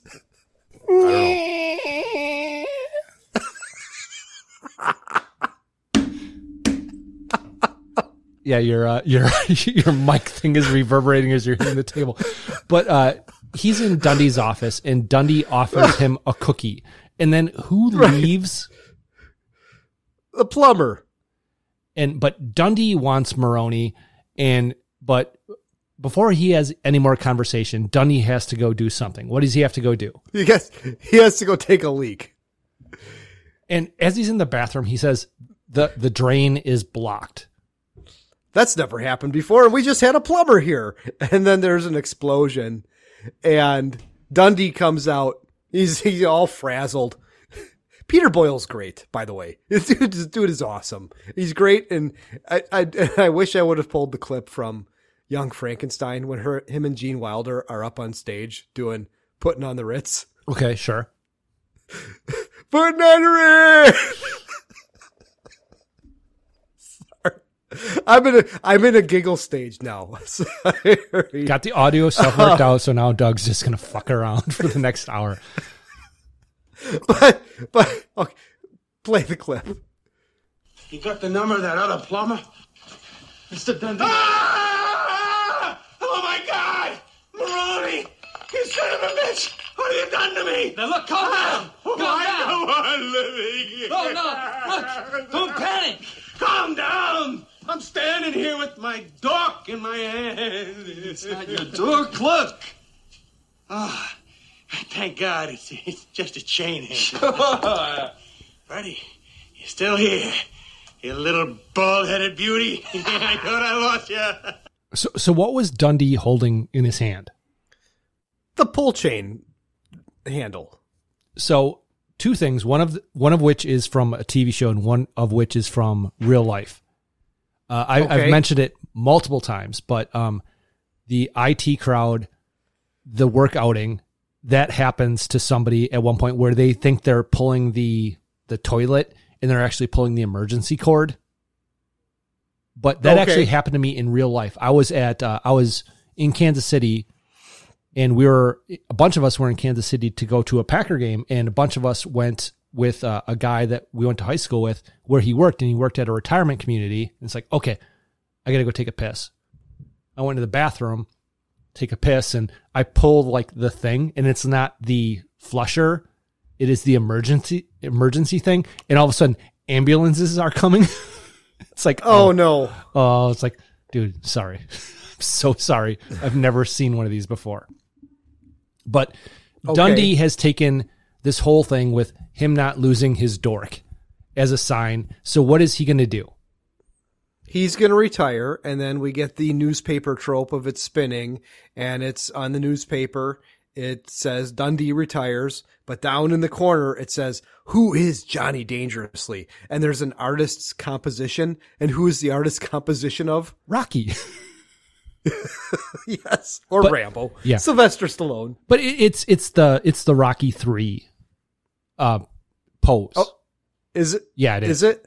But uh, before Dundee, when Dundee was saying all this, he does give Johnny something, which is important that plays Oh, out later. Yes, yes, he gives him his cigarette case. And th- that's what I have it as as well. Actually, I have it as a flask, and it actually is a cigarette case. But It we, is a cigarette case. we we go back to the present, and what is Johnny Mhm. doing in the pet store? He's sh- he's uh, shining up some turtles. Yeah, he's polishing turtles, and It's like he's he's polishing turtles, and he explains to the kid that Moronie and him made a truce, and everything was going good with Lil, and now we go back to our flashback, and we're at Tommy's graduation. Well, and well, Eh. his he's graduating. His brother's graduating from law school, and there's a, Mhm. there's a couple things. Uh, his mom is looking for her camera, and what does she take out Yes. while she's looking for the camera? She takes out three First, things. she takes out a uh, she takes out a steak, yes, a wig, Yep. and a vibrator. Yep. And uh but his brother is joining the DA's office and we find out that the camera is not actually a camera. The camera is what? It's uh it's well, this is during prohibition. It's a flask. It's basically a, a yeah, it's holding alcohol. And she's going to, you know, pour a celebratory drink.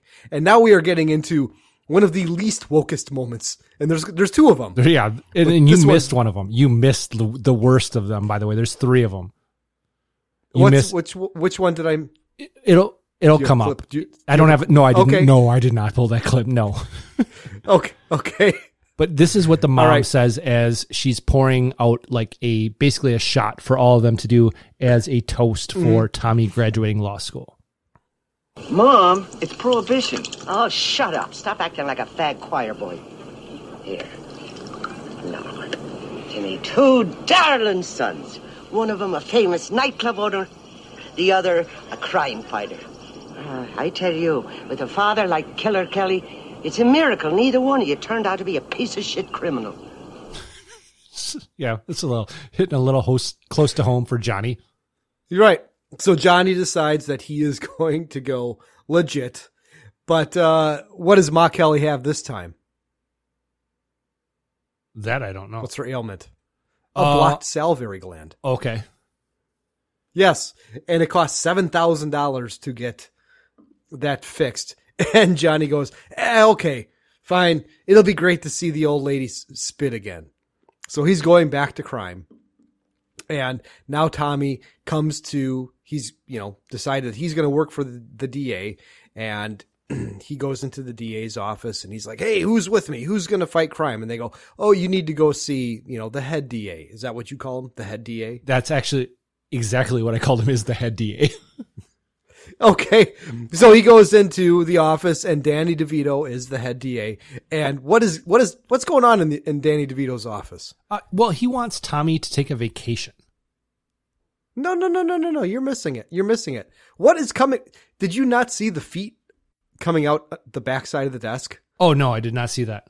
Oh, is he getting a Oh, blowjob? yeah, he's get, he's getting a blowjob. So he's sitting at his desk and you can see feet on the front side of the desk. And as soon as Tommy walks in, those feet shuffle up and he's like, Hey, come on in. Yeah. He wants to, uh, he wants, he wants Tommy to go on a vacation. No, but nope. Tommy wants to take on crime. And who's the 1st Mhm. person that he's going to go after? He's going after Moronie. that Roman Troy Moronie is the man responsible for the Mother's Day massacre, the Christmas Day slaughter, the Lincoln's birthday mutilation, and the Groundhog's Day beheadings. Before we begin the questions, my nothing client about would like to read from a prepared statement. No. Go ahead. I would like to direct this to the distinguished members of the panel. You lousy corksuckers, you have violated my Fargan rights. This Samanambaching country was founded so that the liberties of common patriotic citizens like me could not be taken away by a bunch of Fargan iceholes like yourselves. Thank you very much. And what happens to Moronie? Oh, you, so you didn't pull the, the, the, the clip of the, uh, the train No. where Tommy asks him, you know, if, if, if, if two trains were going at a certain speed and he's like, that's the Farragut trick question. Yeah, no, I did not. It was long enough as it was. okay. Yeah. No, he gets, uh, he, gets, deported to Sweden. Yeah. And he Yes. says he's not from there. yeah, well, that's just the, again the trophy. The newspaper Moronie get deported to Sweden claims he's not from there. Which that was another thing where I actually laughed out loud when I saw that. So okay, Johnny and the DA, the DA played by um, Danny DeVito and Vermin are talking about Tommy, and somehow Vermin and the DA do not know that Johnny is actually Tommy's brother. Correct. And Johnny tells the DA to get Tommy in line, and Vermin wants to kill Tommy. And this is the thing I almost pulled the clip here where he says he's embarrassed to tell people that he's in an organized crime. Sure. Well, yeah, no, they say they're afraid to, to admit they're they're criminals, and Johnny reminds them of how good they've got it, how they've got dental plans and uh, you know vacation homes and everything like that. And Johnny is talking about how everybody in the gang is doing well. Something about how many hats one of the guys has. And yeah, yeah. And, and then Vermin talks about what it is that he likes. Mm-hmm. I like what I'm doing right now. I enjoy collecting protection money, putting whores to work, loan sharking. I enjoy planting bombs in people's cars. These are a few of my favorite things. Sick? Don't ask. And then Vermin shoots at the bird. Right. And the bird, I think he says, "Miss me, asshole." Yeah, something like that. And then Johnny takes Okay. his gun. Mm-hmm. And And, then- then, Vermin says this. Well, no, he, he takes his gun and then he does something after he takes his gun. Oh, that's right. He hangs him on a door. You shouldn't hang me on a hook. My father hung me on a hook once. Once. But Vermin and the door they they close the they open the door and he, he you know he gets slammed into a wall. Everybody leaves And then the door closes and, and shuts, and he's still sitting there with his finger up, like when he said once. and then he's, he tells Dutch that something is fishy going on with Johnny and the DA. But Vermin So, would Tommy know this goes- because this is the thing we talked about before. Vermin and Right. Johnny know each other from the old neighborhood. He knows that the Johnny. Dangerously is Johnny Kelly. Sure. But um, sure. But Tommy now goes to DeVito's house, And what's the address there? and I don't know. 911. 911. Okay. Interesting. But uh, Tommy tells DeVito that he's got all kinds of evidence to put Johnny away. And DeVito goes, ah, it's flimsy. Come on, come have dinner. And he's like, more milk fed veal. And he offers him riches, kind of like a game show. And there's a, a woman that's got a big fur coat on. And I'm like, oh, are we going to see boobs? Are we going to see boobs? Are we going to see boobs? No. Close, but no cigar. No, that, it- that- that was a, a- very like skimpy a outfit. It wasn't even so much the top, it was the bottom.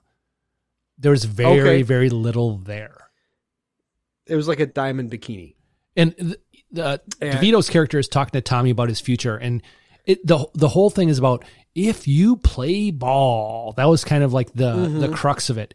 And Tommy's eyes actually gets big, but then he says he will see the DA behind bars. Sure. And DeVito calls Johnny, but who answers the phone? Vermin. Right. And he's like, "Oh, okay, hey, let me, let me, let me see. You know, hey, Johnny, what, what do you want me to do? Kill him. hey, he wants you to kill him. and Tommy's car has been tampered with, and Tommy gets into a Mhm. car accident, and But this hold on a second. The car is going faster and faster, and as the music is, the, he's listening to the song. As the car goes faster, the music goes faster as well. Yeah, it doesn't quite work that way. And you didn't ask about this, and sometimes you do, sometimes you don't. Um, Jen saw probably about half of this film, Okay. and it was over the course of like three nights. And Okay. at this point, she's like, "Yeah, that would not happen." but yeah, she noped out pretty quick each night. Of, Really? Yeah. Yeah. It took me a couple nights to watch this. It was it was not an easy watch. Where I where I I could it would keep my attention the entire the entire time. So, But uh, but now they're in the hospital. Tommy's in a body cast, and um, there's two guys in body casts in the same room, and uh, Johnny, Ma Kelly, and Sally, Johnny's uh, or Tommy's um, fiance. fiance. Yes. They come in and Ma Kelly looks at his lips and he's like, Yeah, it's, it's he's got your father's lips. And she writes Tommy's name on the cast. Yeah, well, that makes sense. And Mm-hmm. the mom tells Johnny that Tommy's brakes failed, and Johnny knows what this means. Sure. And then he's having drinks Sure. with the DA, with DeVito, Mm-hmm. and the DA is not so subtly hitting on Johnny. I, he's bisexual, apparently, because obviously he was getting a blowjob from a woman in his office. So, but uh, he's like, he's you're more sensitive. We should spend more time together. Say two weeks in Puerto Rico. And Johnny has a gift for the DA. What is it? It is a red smoking jacket. And Oh, I hadn't seen this movie My in so long. color. I knew exactly where this was going. Sure. But why? oh, and what were they drinking? Why were they drinking? What were they drinking? Schlitz. Yeah. Malt liquor. Yes. Yeah, because a bowl come jo- Johnny excuses himself, and a bowl comes crashing through and kills the DA. And the next day, what does the headline headline say? Uh, new DA vows to get Johnny dangerously. Before But- that, before that, Before, oh, before that? yeah, it says something about DeVito's DA. Oh, I don't know. What does it say? It says DA killed in commercial. Oh, okay, yes, but this now so now we're a new joke, a new set of jokes. We're at the newsstand, and the it's Ray Walston who plays Mister Hand in uh, Fast Times at Ridgemont High, and a, a you know the the pack of newspapers hits him, and he's blind, and he's like, "My God, I can see." But yeah, then the new the new headline says the new DA vows to get Johnny dangerously. And And then- now we're at Johnny Danger. Yeah, he's at, we're at his apartment home. building. Gangster Arms. That is the name of the apartment buildings. And they There's all these different bad. Pretty Boy, Mr. and Mrs. Pretty Boy Floyd, and Mr. and Mrs. Capone, and et cetera, et Mhm. cetera. And he walks in and he throws his hat out the window just to show that he's off his game. Sure. But who rings the doorbell? Mrs. Capone. And what does she a want? A couple bullets. Yeah, she wants a couple bullets. And uh, Lil is there and she's knitting baby clothes, but she's not pregnant. Yeah, she's got baby fever. She's wishful thinking. Um, yeah. Yes. But uh, Vermin and Dutch are following them, and he parks in a handicap spot. And Dutch goes, "You can't park there." He goes, "I'm." I. He, he goes, "That's for the handicapped." He goes, "I am handicapped. I'm psychotic." But they are actually they'd followed them to the courthouse because why are Johnny Yes. and Lil at the courthouse? The wa- yes, because Tommy and Sally are getting married. And so Tommy and his wife are getting married by a justice of the peace, and then the mom has something that she wants to share with Lil. Right. You've gotten to be like a daughter to me, and I want to share something with you. Oh, what's that, Mom Kelly? I go both ways. Oh. Okay, that made me laugh. I mean, Yes. it did make me laugh. But Tommy but is Tommy glad, sees John. Go. Oh, I'm sorry. Go ahead. Tommy is I- glad they Ver- waited, Ver- but he doesn't want to Well, wait Vermin- anymore. But Vermin sees Johnny and Tommy hug. Oh, that comes up in just a second. But because Tommy is glad they waited, but he doesn't want to wait anymore, and he and he's looking for like anywhere in the courthouse to bang. And Tommy and his bride go into the janitor's closet, and then Vermin overhears the mom that Johnny and Tommy are brothers. Okay. And then And then Vermin, Tom, Tommy hears, yeah, as he's walking past the janitor's closet, Tommy hears Vermin and Dutch talking that Tommy Kelly and Johnny Dangerously are brothers. Um, and he leaves his bride, and she's like, "That's it, you little shit." and then the janitor comes walking in, and he's singing like a a gospel tune or something. And Yeah. he comes in, he's like, "Hallelujah!" yeah, he takes care of Tommy's wife, Mm-hmm. and then uh, Tommy confronts Johnny. Right. And they decide that they're going to fight to see who's going to quit. And Johnny takes a dive and says, okay, that's it. I'm going legit. And then we're back at uh, Johnny's office, and everybody's smoking heaters. Mm-hmm. And it, this is like the first time that it's been like prevalent or like overwhelming how much smoke is there. Sure. And Vermin is waiting to tell the rest of the gang until Johnny gets there. And Johnny actually breaks the wall with what is that? What is it that uh, he actually breaks the fourth wall to give? A PSA on smoking. And you know, for you kids out there who are thinking about smoking, don't start. And if you started, stop. Smoking don't make you look tough, kids. It makes you look stupid. If you gotta put something in your mouth, make a stick of chewing gum. Sure, that's what Johnny does. Smoking is the worst thing you can do to your body. See? And then Vermin Yeah, spills then- the beans. And, uh, yeah. And, and Johnny says, yeah, that's right. And I'm closing shop and, uh, I'm giving the keys to the crime commissioner. And yeah, this is a point And- where Vermin actually calls Johnny out about how loyal he is to the gang. So you know Mm-hmm. something, Johnny? You don't care about crime. That's I don't care about crime. I've devoted my entire life to crime since I was 12 years old. It's just that I think we ought to relax, is all, and enjoy what we got. We got plenty. Fellas, I'm closing this store up for good. What? Yeah, well, I'm reopening it under new management. What are you not? Because you don't have the keys. And I do. And I'm turning them over to the crime commissioner tonight. And us with them, huh, Johnny? I knew it. He's turning squealer. Yeah, you idiot. You know, I'm bored with slapping you around. Bores me.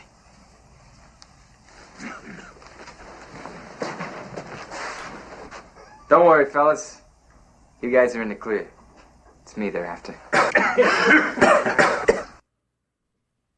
So then Johnny goes to the crime commissioner and he's going to turn over a bunch of evidence. One small problem. Right. The crime commissioner is dead. And he's like, oh, I need to get out of here. And he gets knocked out by a Billy Club. a flapjack. Same thing. Yeah. and Vermin switches the evidence and then he takes mm-hmm. Johnny's cigarette case. And yes. The actually this had come up when Johnny had first come into the crime commissioner's office is he'd he'd walked over the place where the cleaning lady was cleaning and Yes. she said several things including like the n-word. But Did she say the N word? Yes, she did. And then okay. as Vermin is walking out, he actually talks to the cleaning lady who apparently is a racist. Mm-hmm. Ah, you lousy wop Slovak chink jap Polak Mick Crouchini he fags. Hiya, doll. What's your name? Mary Margaret Catherine Deneen. How'd you like to make some money? One at a time or both of you together. What would it cost for you to go clean room 708 and forget you ever saw us? Seventeen thousand dollars. All right, 17 grand it is. Now look, do us a big favor and forget that we ever gave you this money, huh? What money? At a girl? It's a weird dollar amount. Yeah, because she asks for a, a big amount later on as well. Yeah, and that's an even more odd amount of money. But um, so the the press is asking Johnny questions as he's getting booked, and Well, he's brought. He, yeah, he's brought in by the police, and he says, "Hey, I was framed. I was going to legit." And they're like, "Hey, can we take your picture?" And he's like, "Sure." And they all these flash bulbs go off, and he goes blind for a couple of seconds. Ha ha ha. He goes to the desk, empties his pockets. Who's the uh Who's the sergeant there at the desk? uh, it's uh, the skipper. Mm-hmm. From Gilligan's Island. And he can't. What can't he find? He can't find his cigarette case. That's right. Um, and he's like, "Don't worry, fellas. I'm gonna get. I'm gonna, you know, post bail here." And uh, the skipper says, "Oh, no, no bail. The DA is prosecuting prosecuting you." But uh, who has showed up to bail him out before that? It's Lil. Was it Lil? Yeah. Yes. And she's got boob money. She's like Yes, just she does. pulling money out of her out of her boob area. It's not a bra. I mean, whatever it is. But Tommy is out to get Johnny at this point. And this is one of two times where the press is fighting over the phone to call in a story and they throw somebody over them. right. Yeah, they they throw a lady out of the out of the phone booth. And but uh, then the news we're back at the we're back at the newspaper stand, and the the stack of newspapers hits the guy again, Ray Walston, and he's like, "Oh, now I'm deaf." Yeah, but Johnny has been found guilty, and the mom comes out and she says, "On the one hand, I'm thrilled for Tommy, but sad for Johnny." Sad for John, right? Yeah, and and now and Vermin is there, and he thanks Tommy uh, for prosecuting Johnny. Tommy punches him, but it doesn't even really affect Vermin. So Ma Kelly steps in. Yeah. Johnny taught me this. Oh, You shouldn't kick me in the balls. My sister kicked me in the balls once. What, Mom? Yeah. And but he, what did he drop when Ma Kelly need him in the balls? The cigarette case. And Tommy has realized that he fucked up, and Mhm.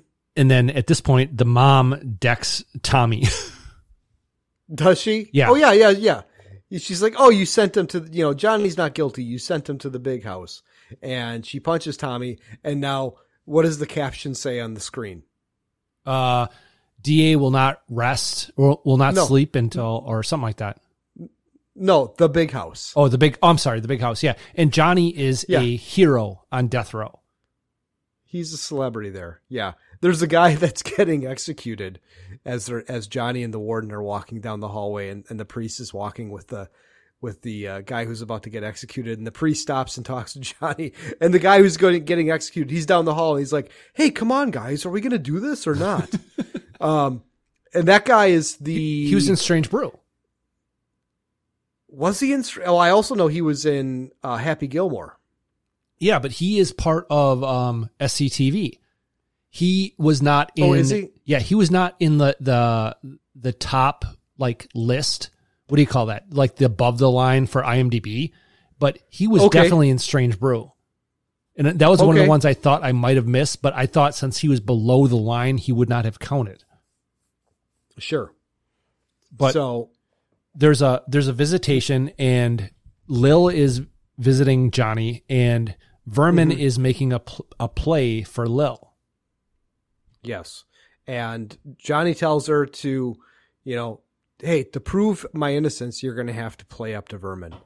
And they kiss through the chain link fence and like, "Bleh, bleh," but they decide, oh, they're going to keep on kissing through the chain link fence. And now we're at the newsstand again. Sack of papers comes in, hits Ray Walston, and he's like, oh, I can hear and I, see, I can see, but who am I? Yeah, he doesn't remember who he is.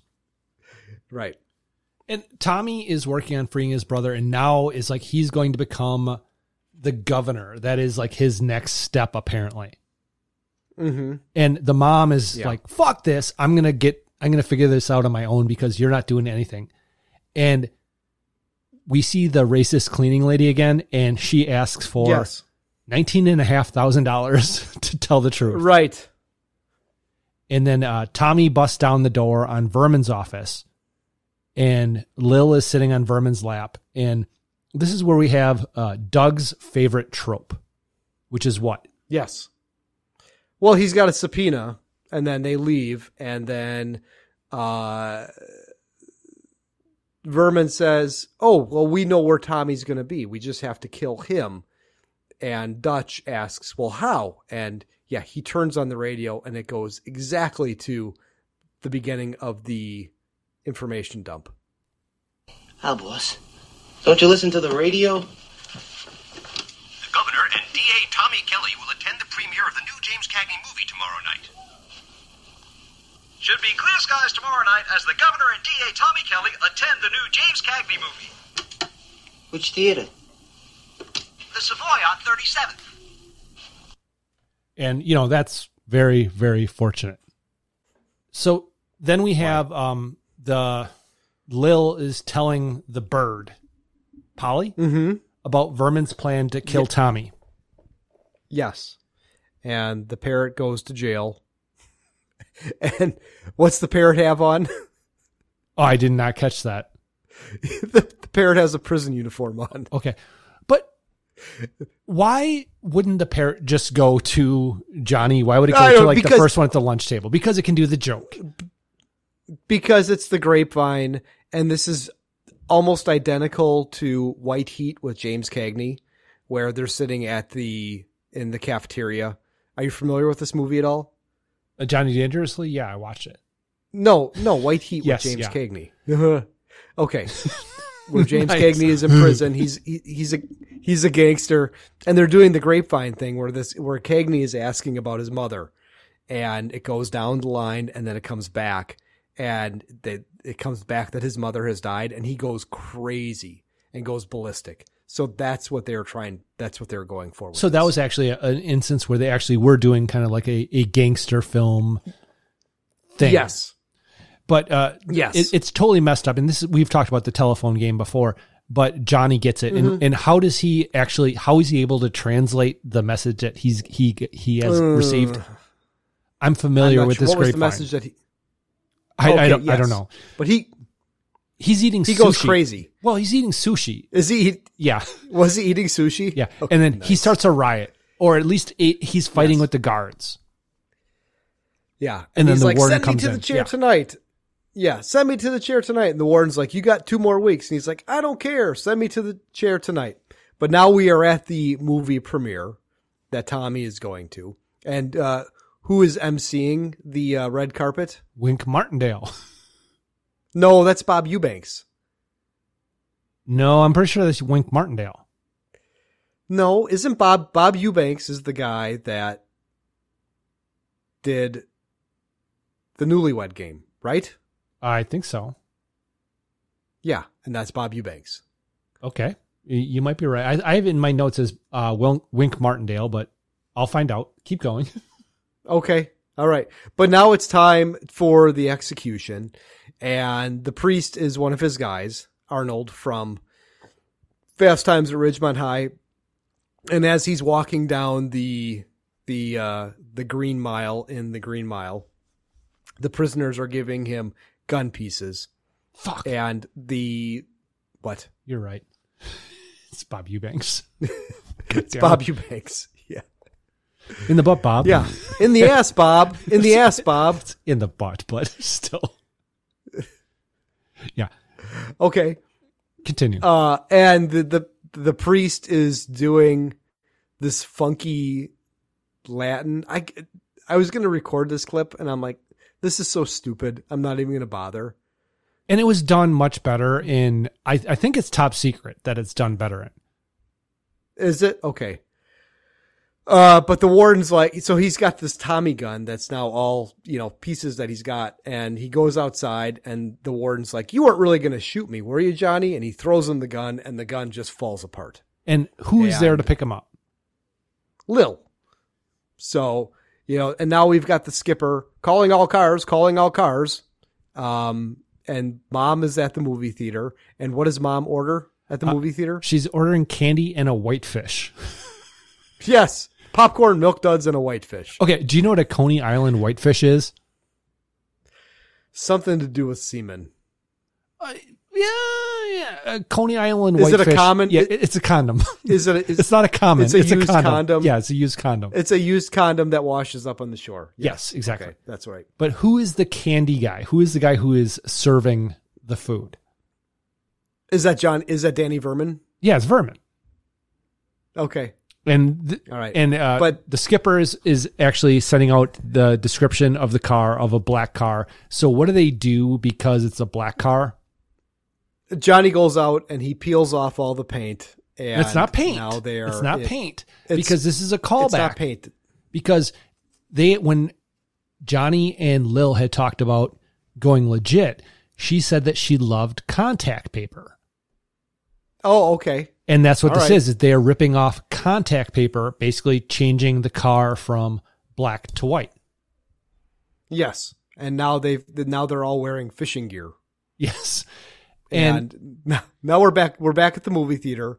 Vermin is on the other side of the movie screen, and he takes out a switchblade and slits the back of the screen. And now the uh, skipper announces the new car. Is this the where you can't believe it? Yes.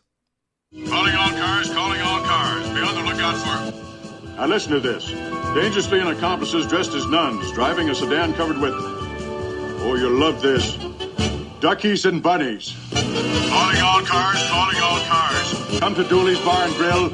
I'm buying. And Lil goes, "Oh, this would we this would be in Johnny Junior's room." So is she knocked up at this point? I don't think so. No, they're no, she's not knocked up at this point. But now uh, they're changing again, and the car next to them goes, "Oh, that's not something you see every day." And what do we see? Matt's favorite thing. Uh, yeah, in, in my A notes says uh. Doug's excited because it's, it's a male ass up against the window yes. Yeah, to an press ham. but yes, is that considered nudity? Yeah, of course that's considered nudity. Okay, all right. I I still, I feel like it's got to be boobs or dong, or or bush. I don't think a butt qualifies. I I would disagree. I mean, I could, I could, I can see certain things, but no, I mean that is full on ass. That is full uh, man yes. Oh, ass. Oh, yeah. There's, there's no like, Yes. it's not Yeah, it's a- crack. it is full No. ass. Yeah, it's a hairy one as well. Yeah. Uh, but Johnny runs in uh, to the movie theater just in the nick of time, shoots Vermin. Um, but really, it, it was like he was going to take a bullet for Tommy, but the bullet hits Tommy anyway. And where does it hit him? It hits him in the cigarette case. That's right.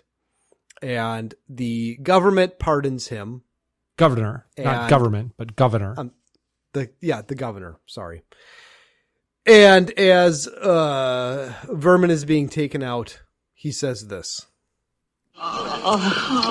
You shouldn't shoot me, Johnny. My grandmother shot me once. And then the mom starts bitching about grandkids.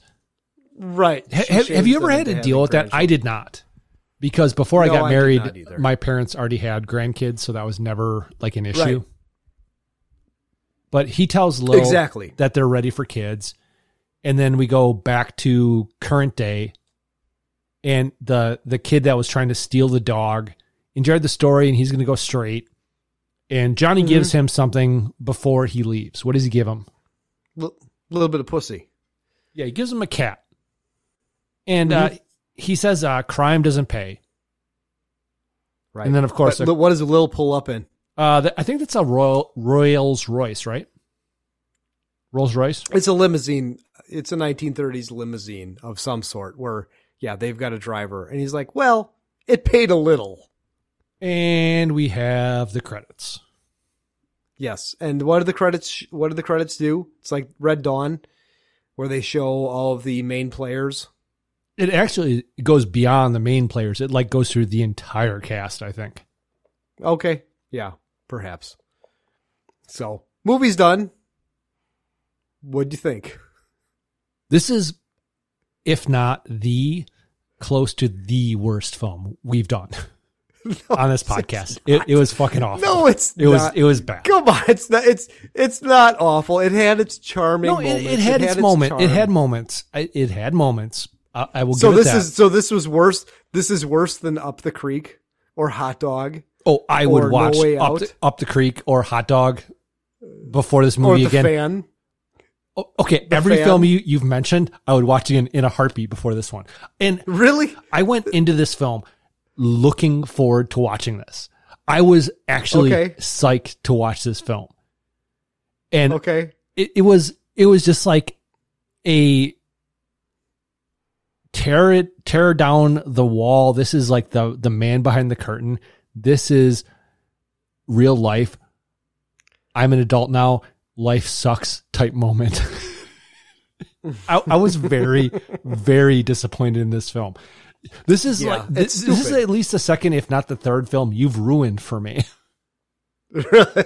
Oh, Rocky Yeah, it's a Four, stupid movie. Rocky Four, you ruined for me. Okay. It, Yeah. It's it's, it, a stupid movie, but it, but it, it had its moments. it, it had its it had a couple genuine laughs, but it was Mhm. not good. It was not good. It's, it's uh Not great, Bob. so Well, this may sound silly to you, but kids go completely ape if you do three things in a picture defy authority, destroy property, and take people's clothes off.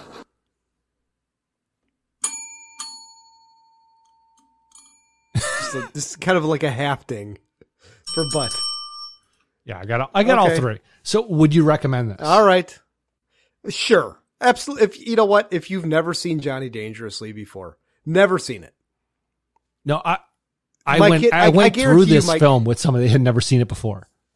No, I would not okay, recommend but this. if like I I can tell you right now, my my 11 year old, almost 12 year old, would laugh watching this movie. He would think it's funny.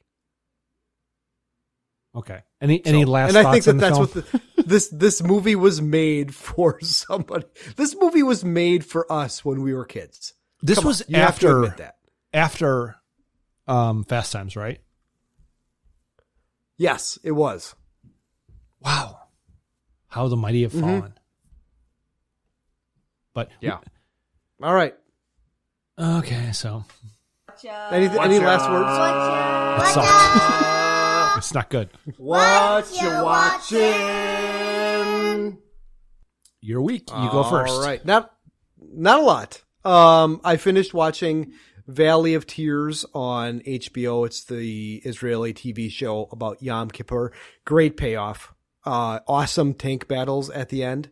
So definitely worth going through all of the episodes.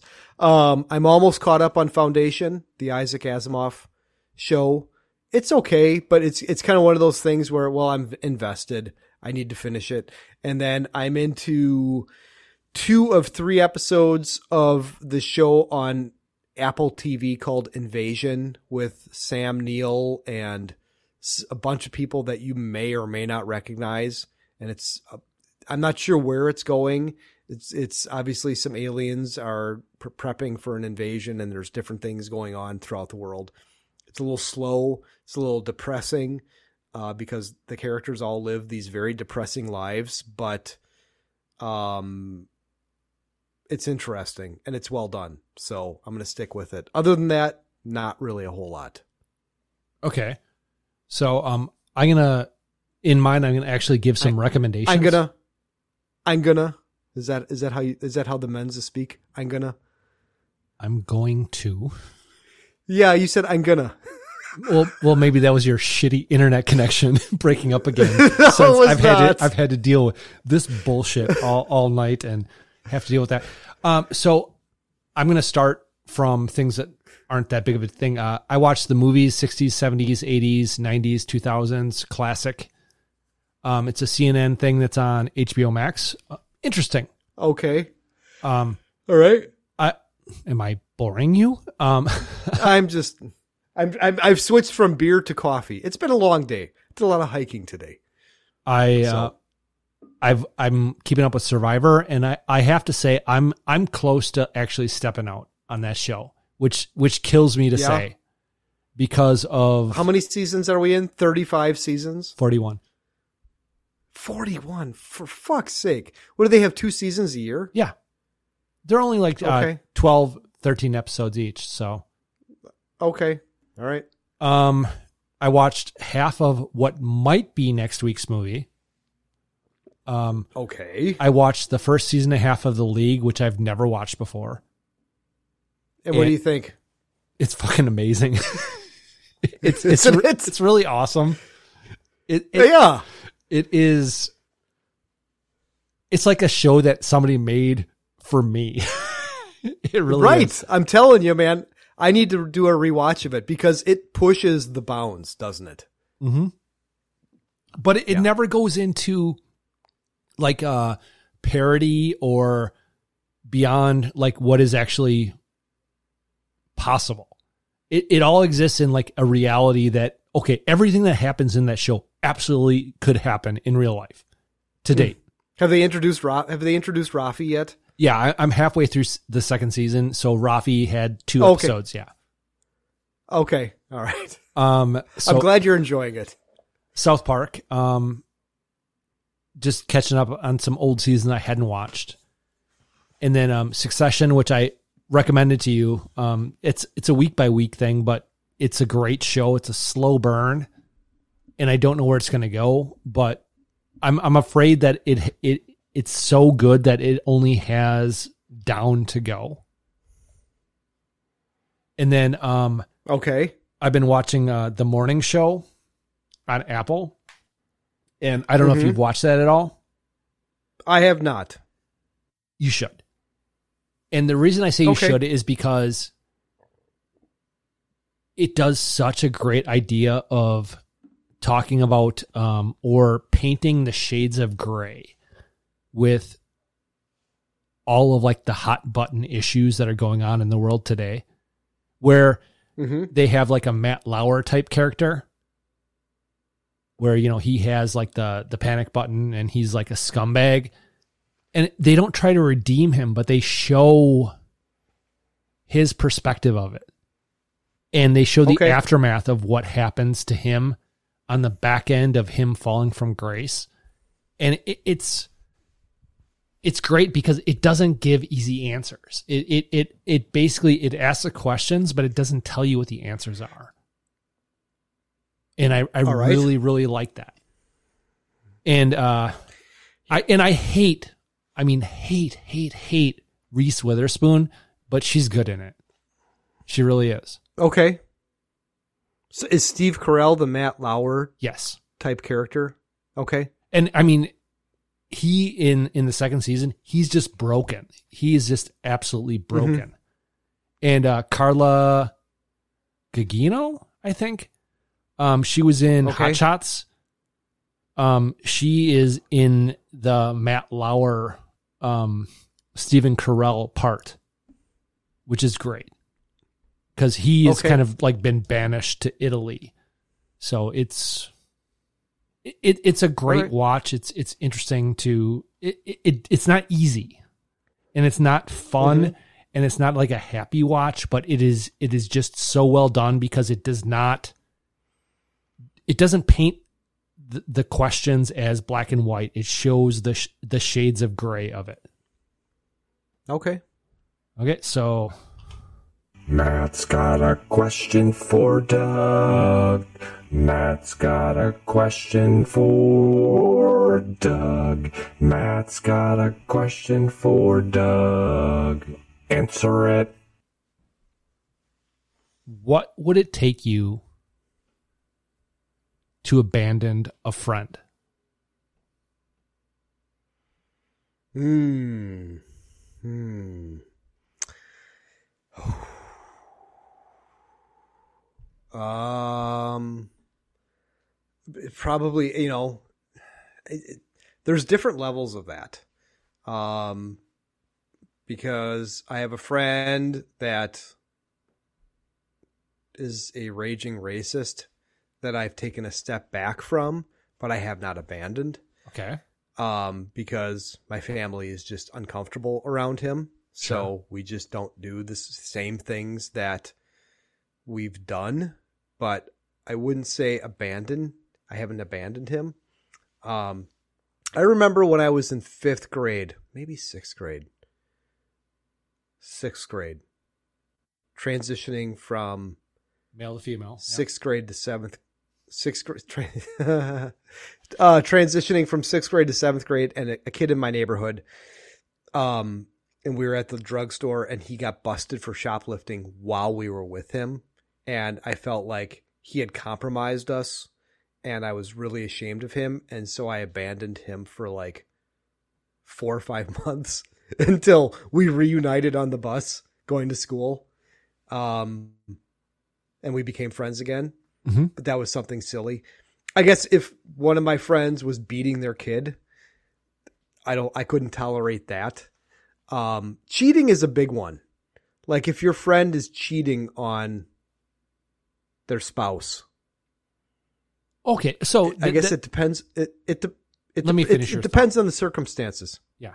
Okay. Go ahead, finish your thought. I don't want to interrupt you, but I want to go down another path with that when you finish that. So It depends on the, it. It depends on the circumstances. If they're cheating because their wife is a complete, you know, cunt bag, Mhm.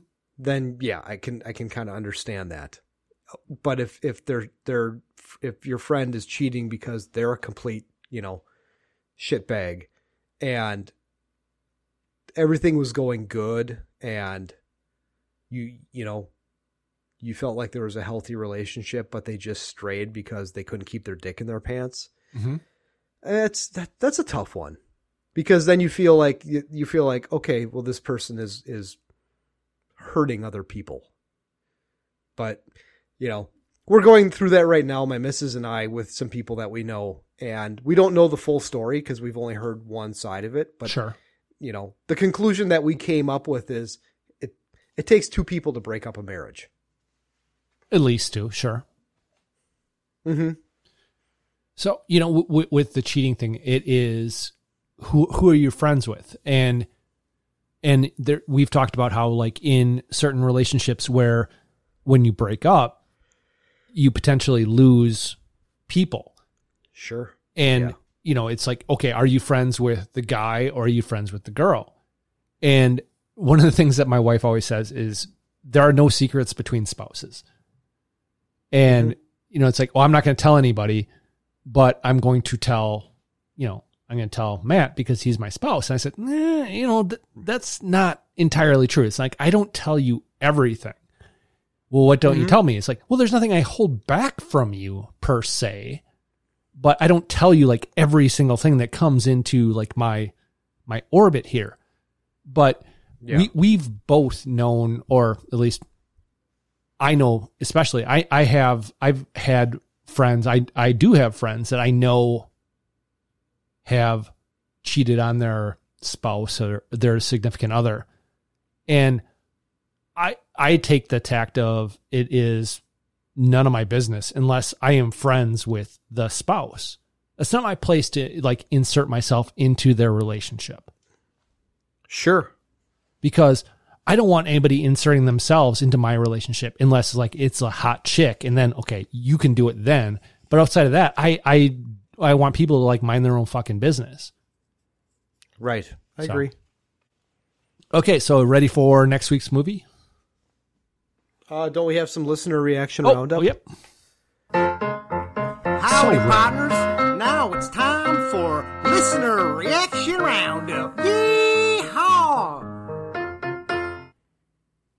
All right. So I got a Facebook message from wife of show Jen, your missus, and, and she said, first, agree with Tracy's feedback that it is too long.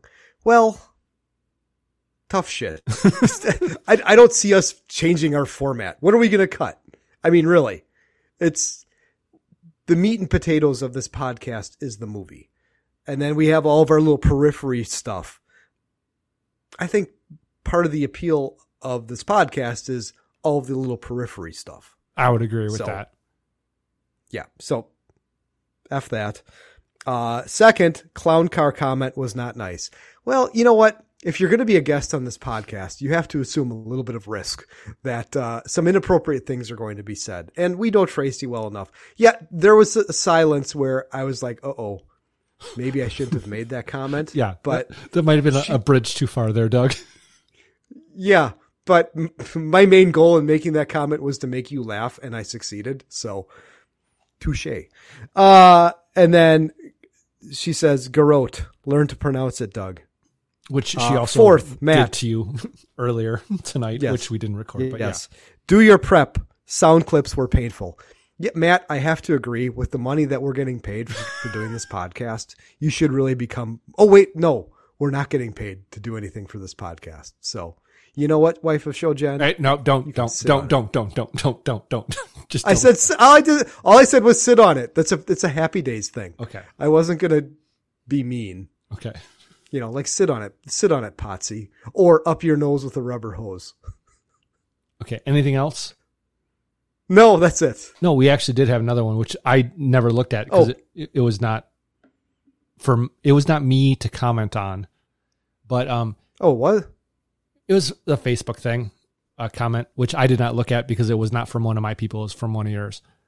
So um, Oh, but um, we did get one other thing that was from a a, a newer listener. I I Oh, I, I, really? I tried to listen to it. Too many sound clips, and it's like okay, I get it. Yeah, that's fine. Okay. and it, it's not for you, and that's fine. And I'm not going to hold it against anybody. It's like, hey, more power to you. It's all good. is this somebody that we know? No, no, it's not. Oh, uh, this is just a blind listener. Uh, it's uh adjacent. It is like someone that Jen knows. Okay, okay, all right, So all right. It's either your thing or it's not your thing. I'm Yeah, so exactly. excited, and I just can't hide it. Three degrees to next week's movie, and I think I like it. So you have to make a choice here, Doug. And I oh, have a oh, wish that you will make one choice of the Oh, two, but here are the two choices you have. There are two potential Okay. movies. Um, they are different genres, different years. One of which Uh-huh. I've seen multiple times, and it is a great movie. And this is not a Matt great movie, like I don't know, The Hand. This is a great movie where everybody would say this is a great movie. The the downside of it is it's a little long, and it Mhm. is going to be it's it's fucking dense, and Okay. it will get done eventually, no matter what. But it is just Gandhi. no, it, it's it's going to be clip heavy, and it's just a, a, a thick movie.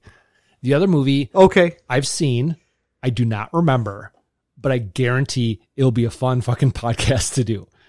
Those are your two choices. Okay. So you have like a great movie and then a movie I kind of remember. Those are your two choices. okay. Let's do the the movie you kind of remember. Okay. Um, let, let me pull it up here. Um, Danny DeVito plays the DA in this movie, in this week's movie. He plays Austin Pussy in Goldmember. I told you that would come back. Rob, Yes. Rob Lowe plays middle number two in that film. Lowe plays Dean in next week's 1986 film. Dean, is it um the the is Andrew McCarthy in this movie? No, that's Class. Yeah, Class.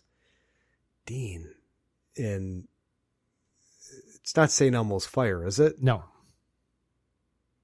Want a hint? The fuck movie? Yeah, what what movie is Rob Lowe in in 1986? Guess who's back? Back again. Swayze's back. Swayze? Tell a friend. I No clue. I, I don't. What movie is is Swayze and Rob Lowe in? It's about hockey. Uh, I've never. I I know what movie you're talking about. I don't know the name of it, and I've never seen it. Next week we will be doing 1986's Youngblood. Young Blood. Yes. Okay. All right.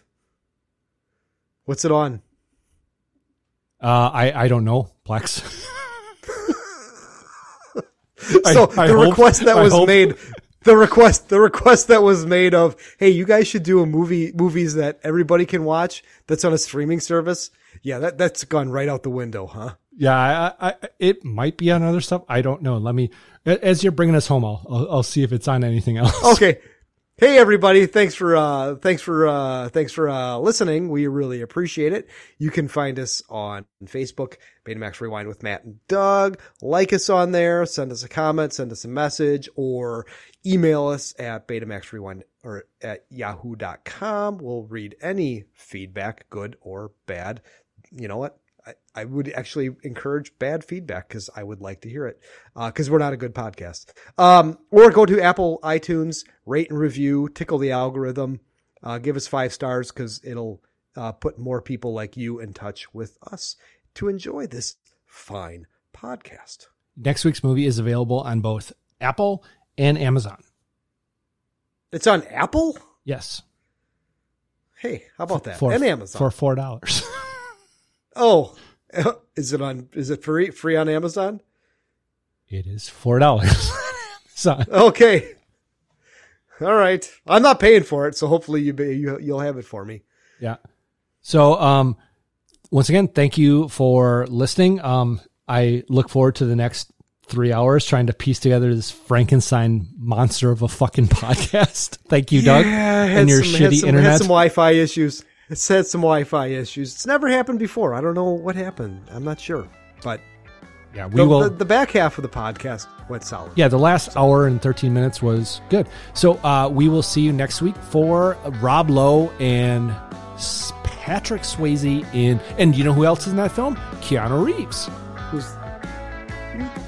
Whoa. Yeah. So it gives you a lot of linking possibilities. So we will see you next week for yeah, Youngblood. that's, that's all right. Yeah, we'll see you next week. Thanks for listening. Bye. Get out! Get out now!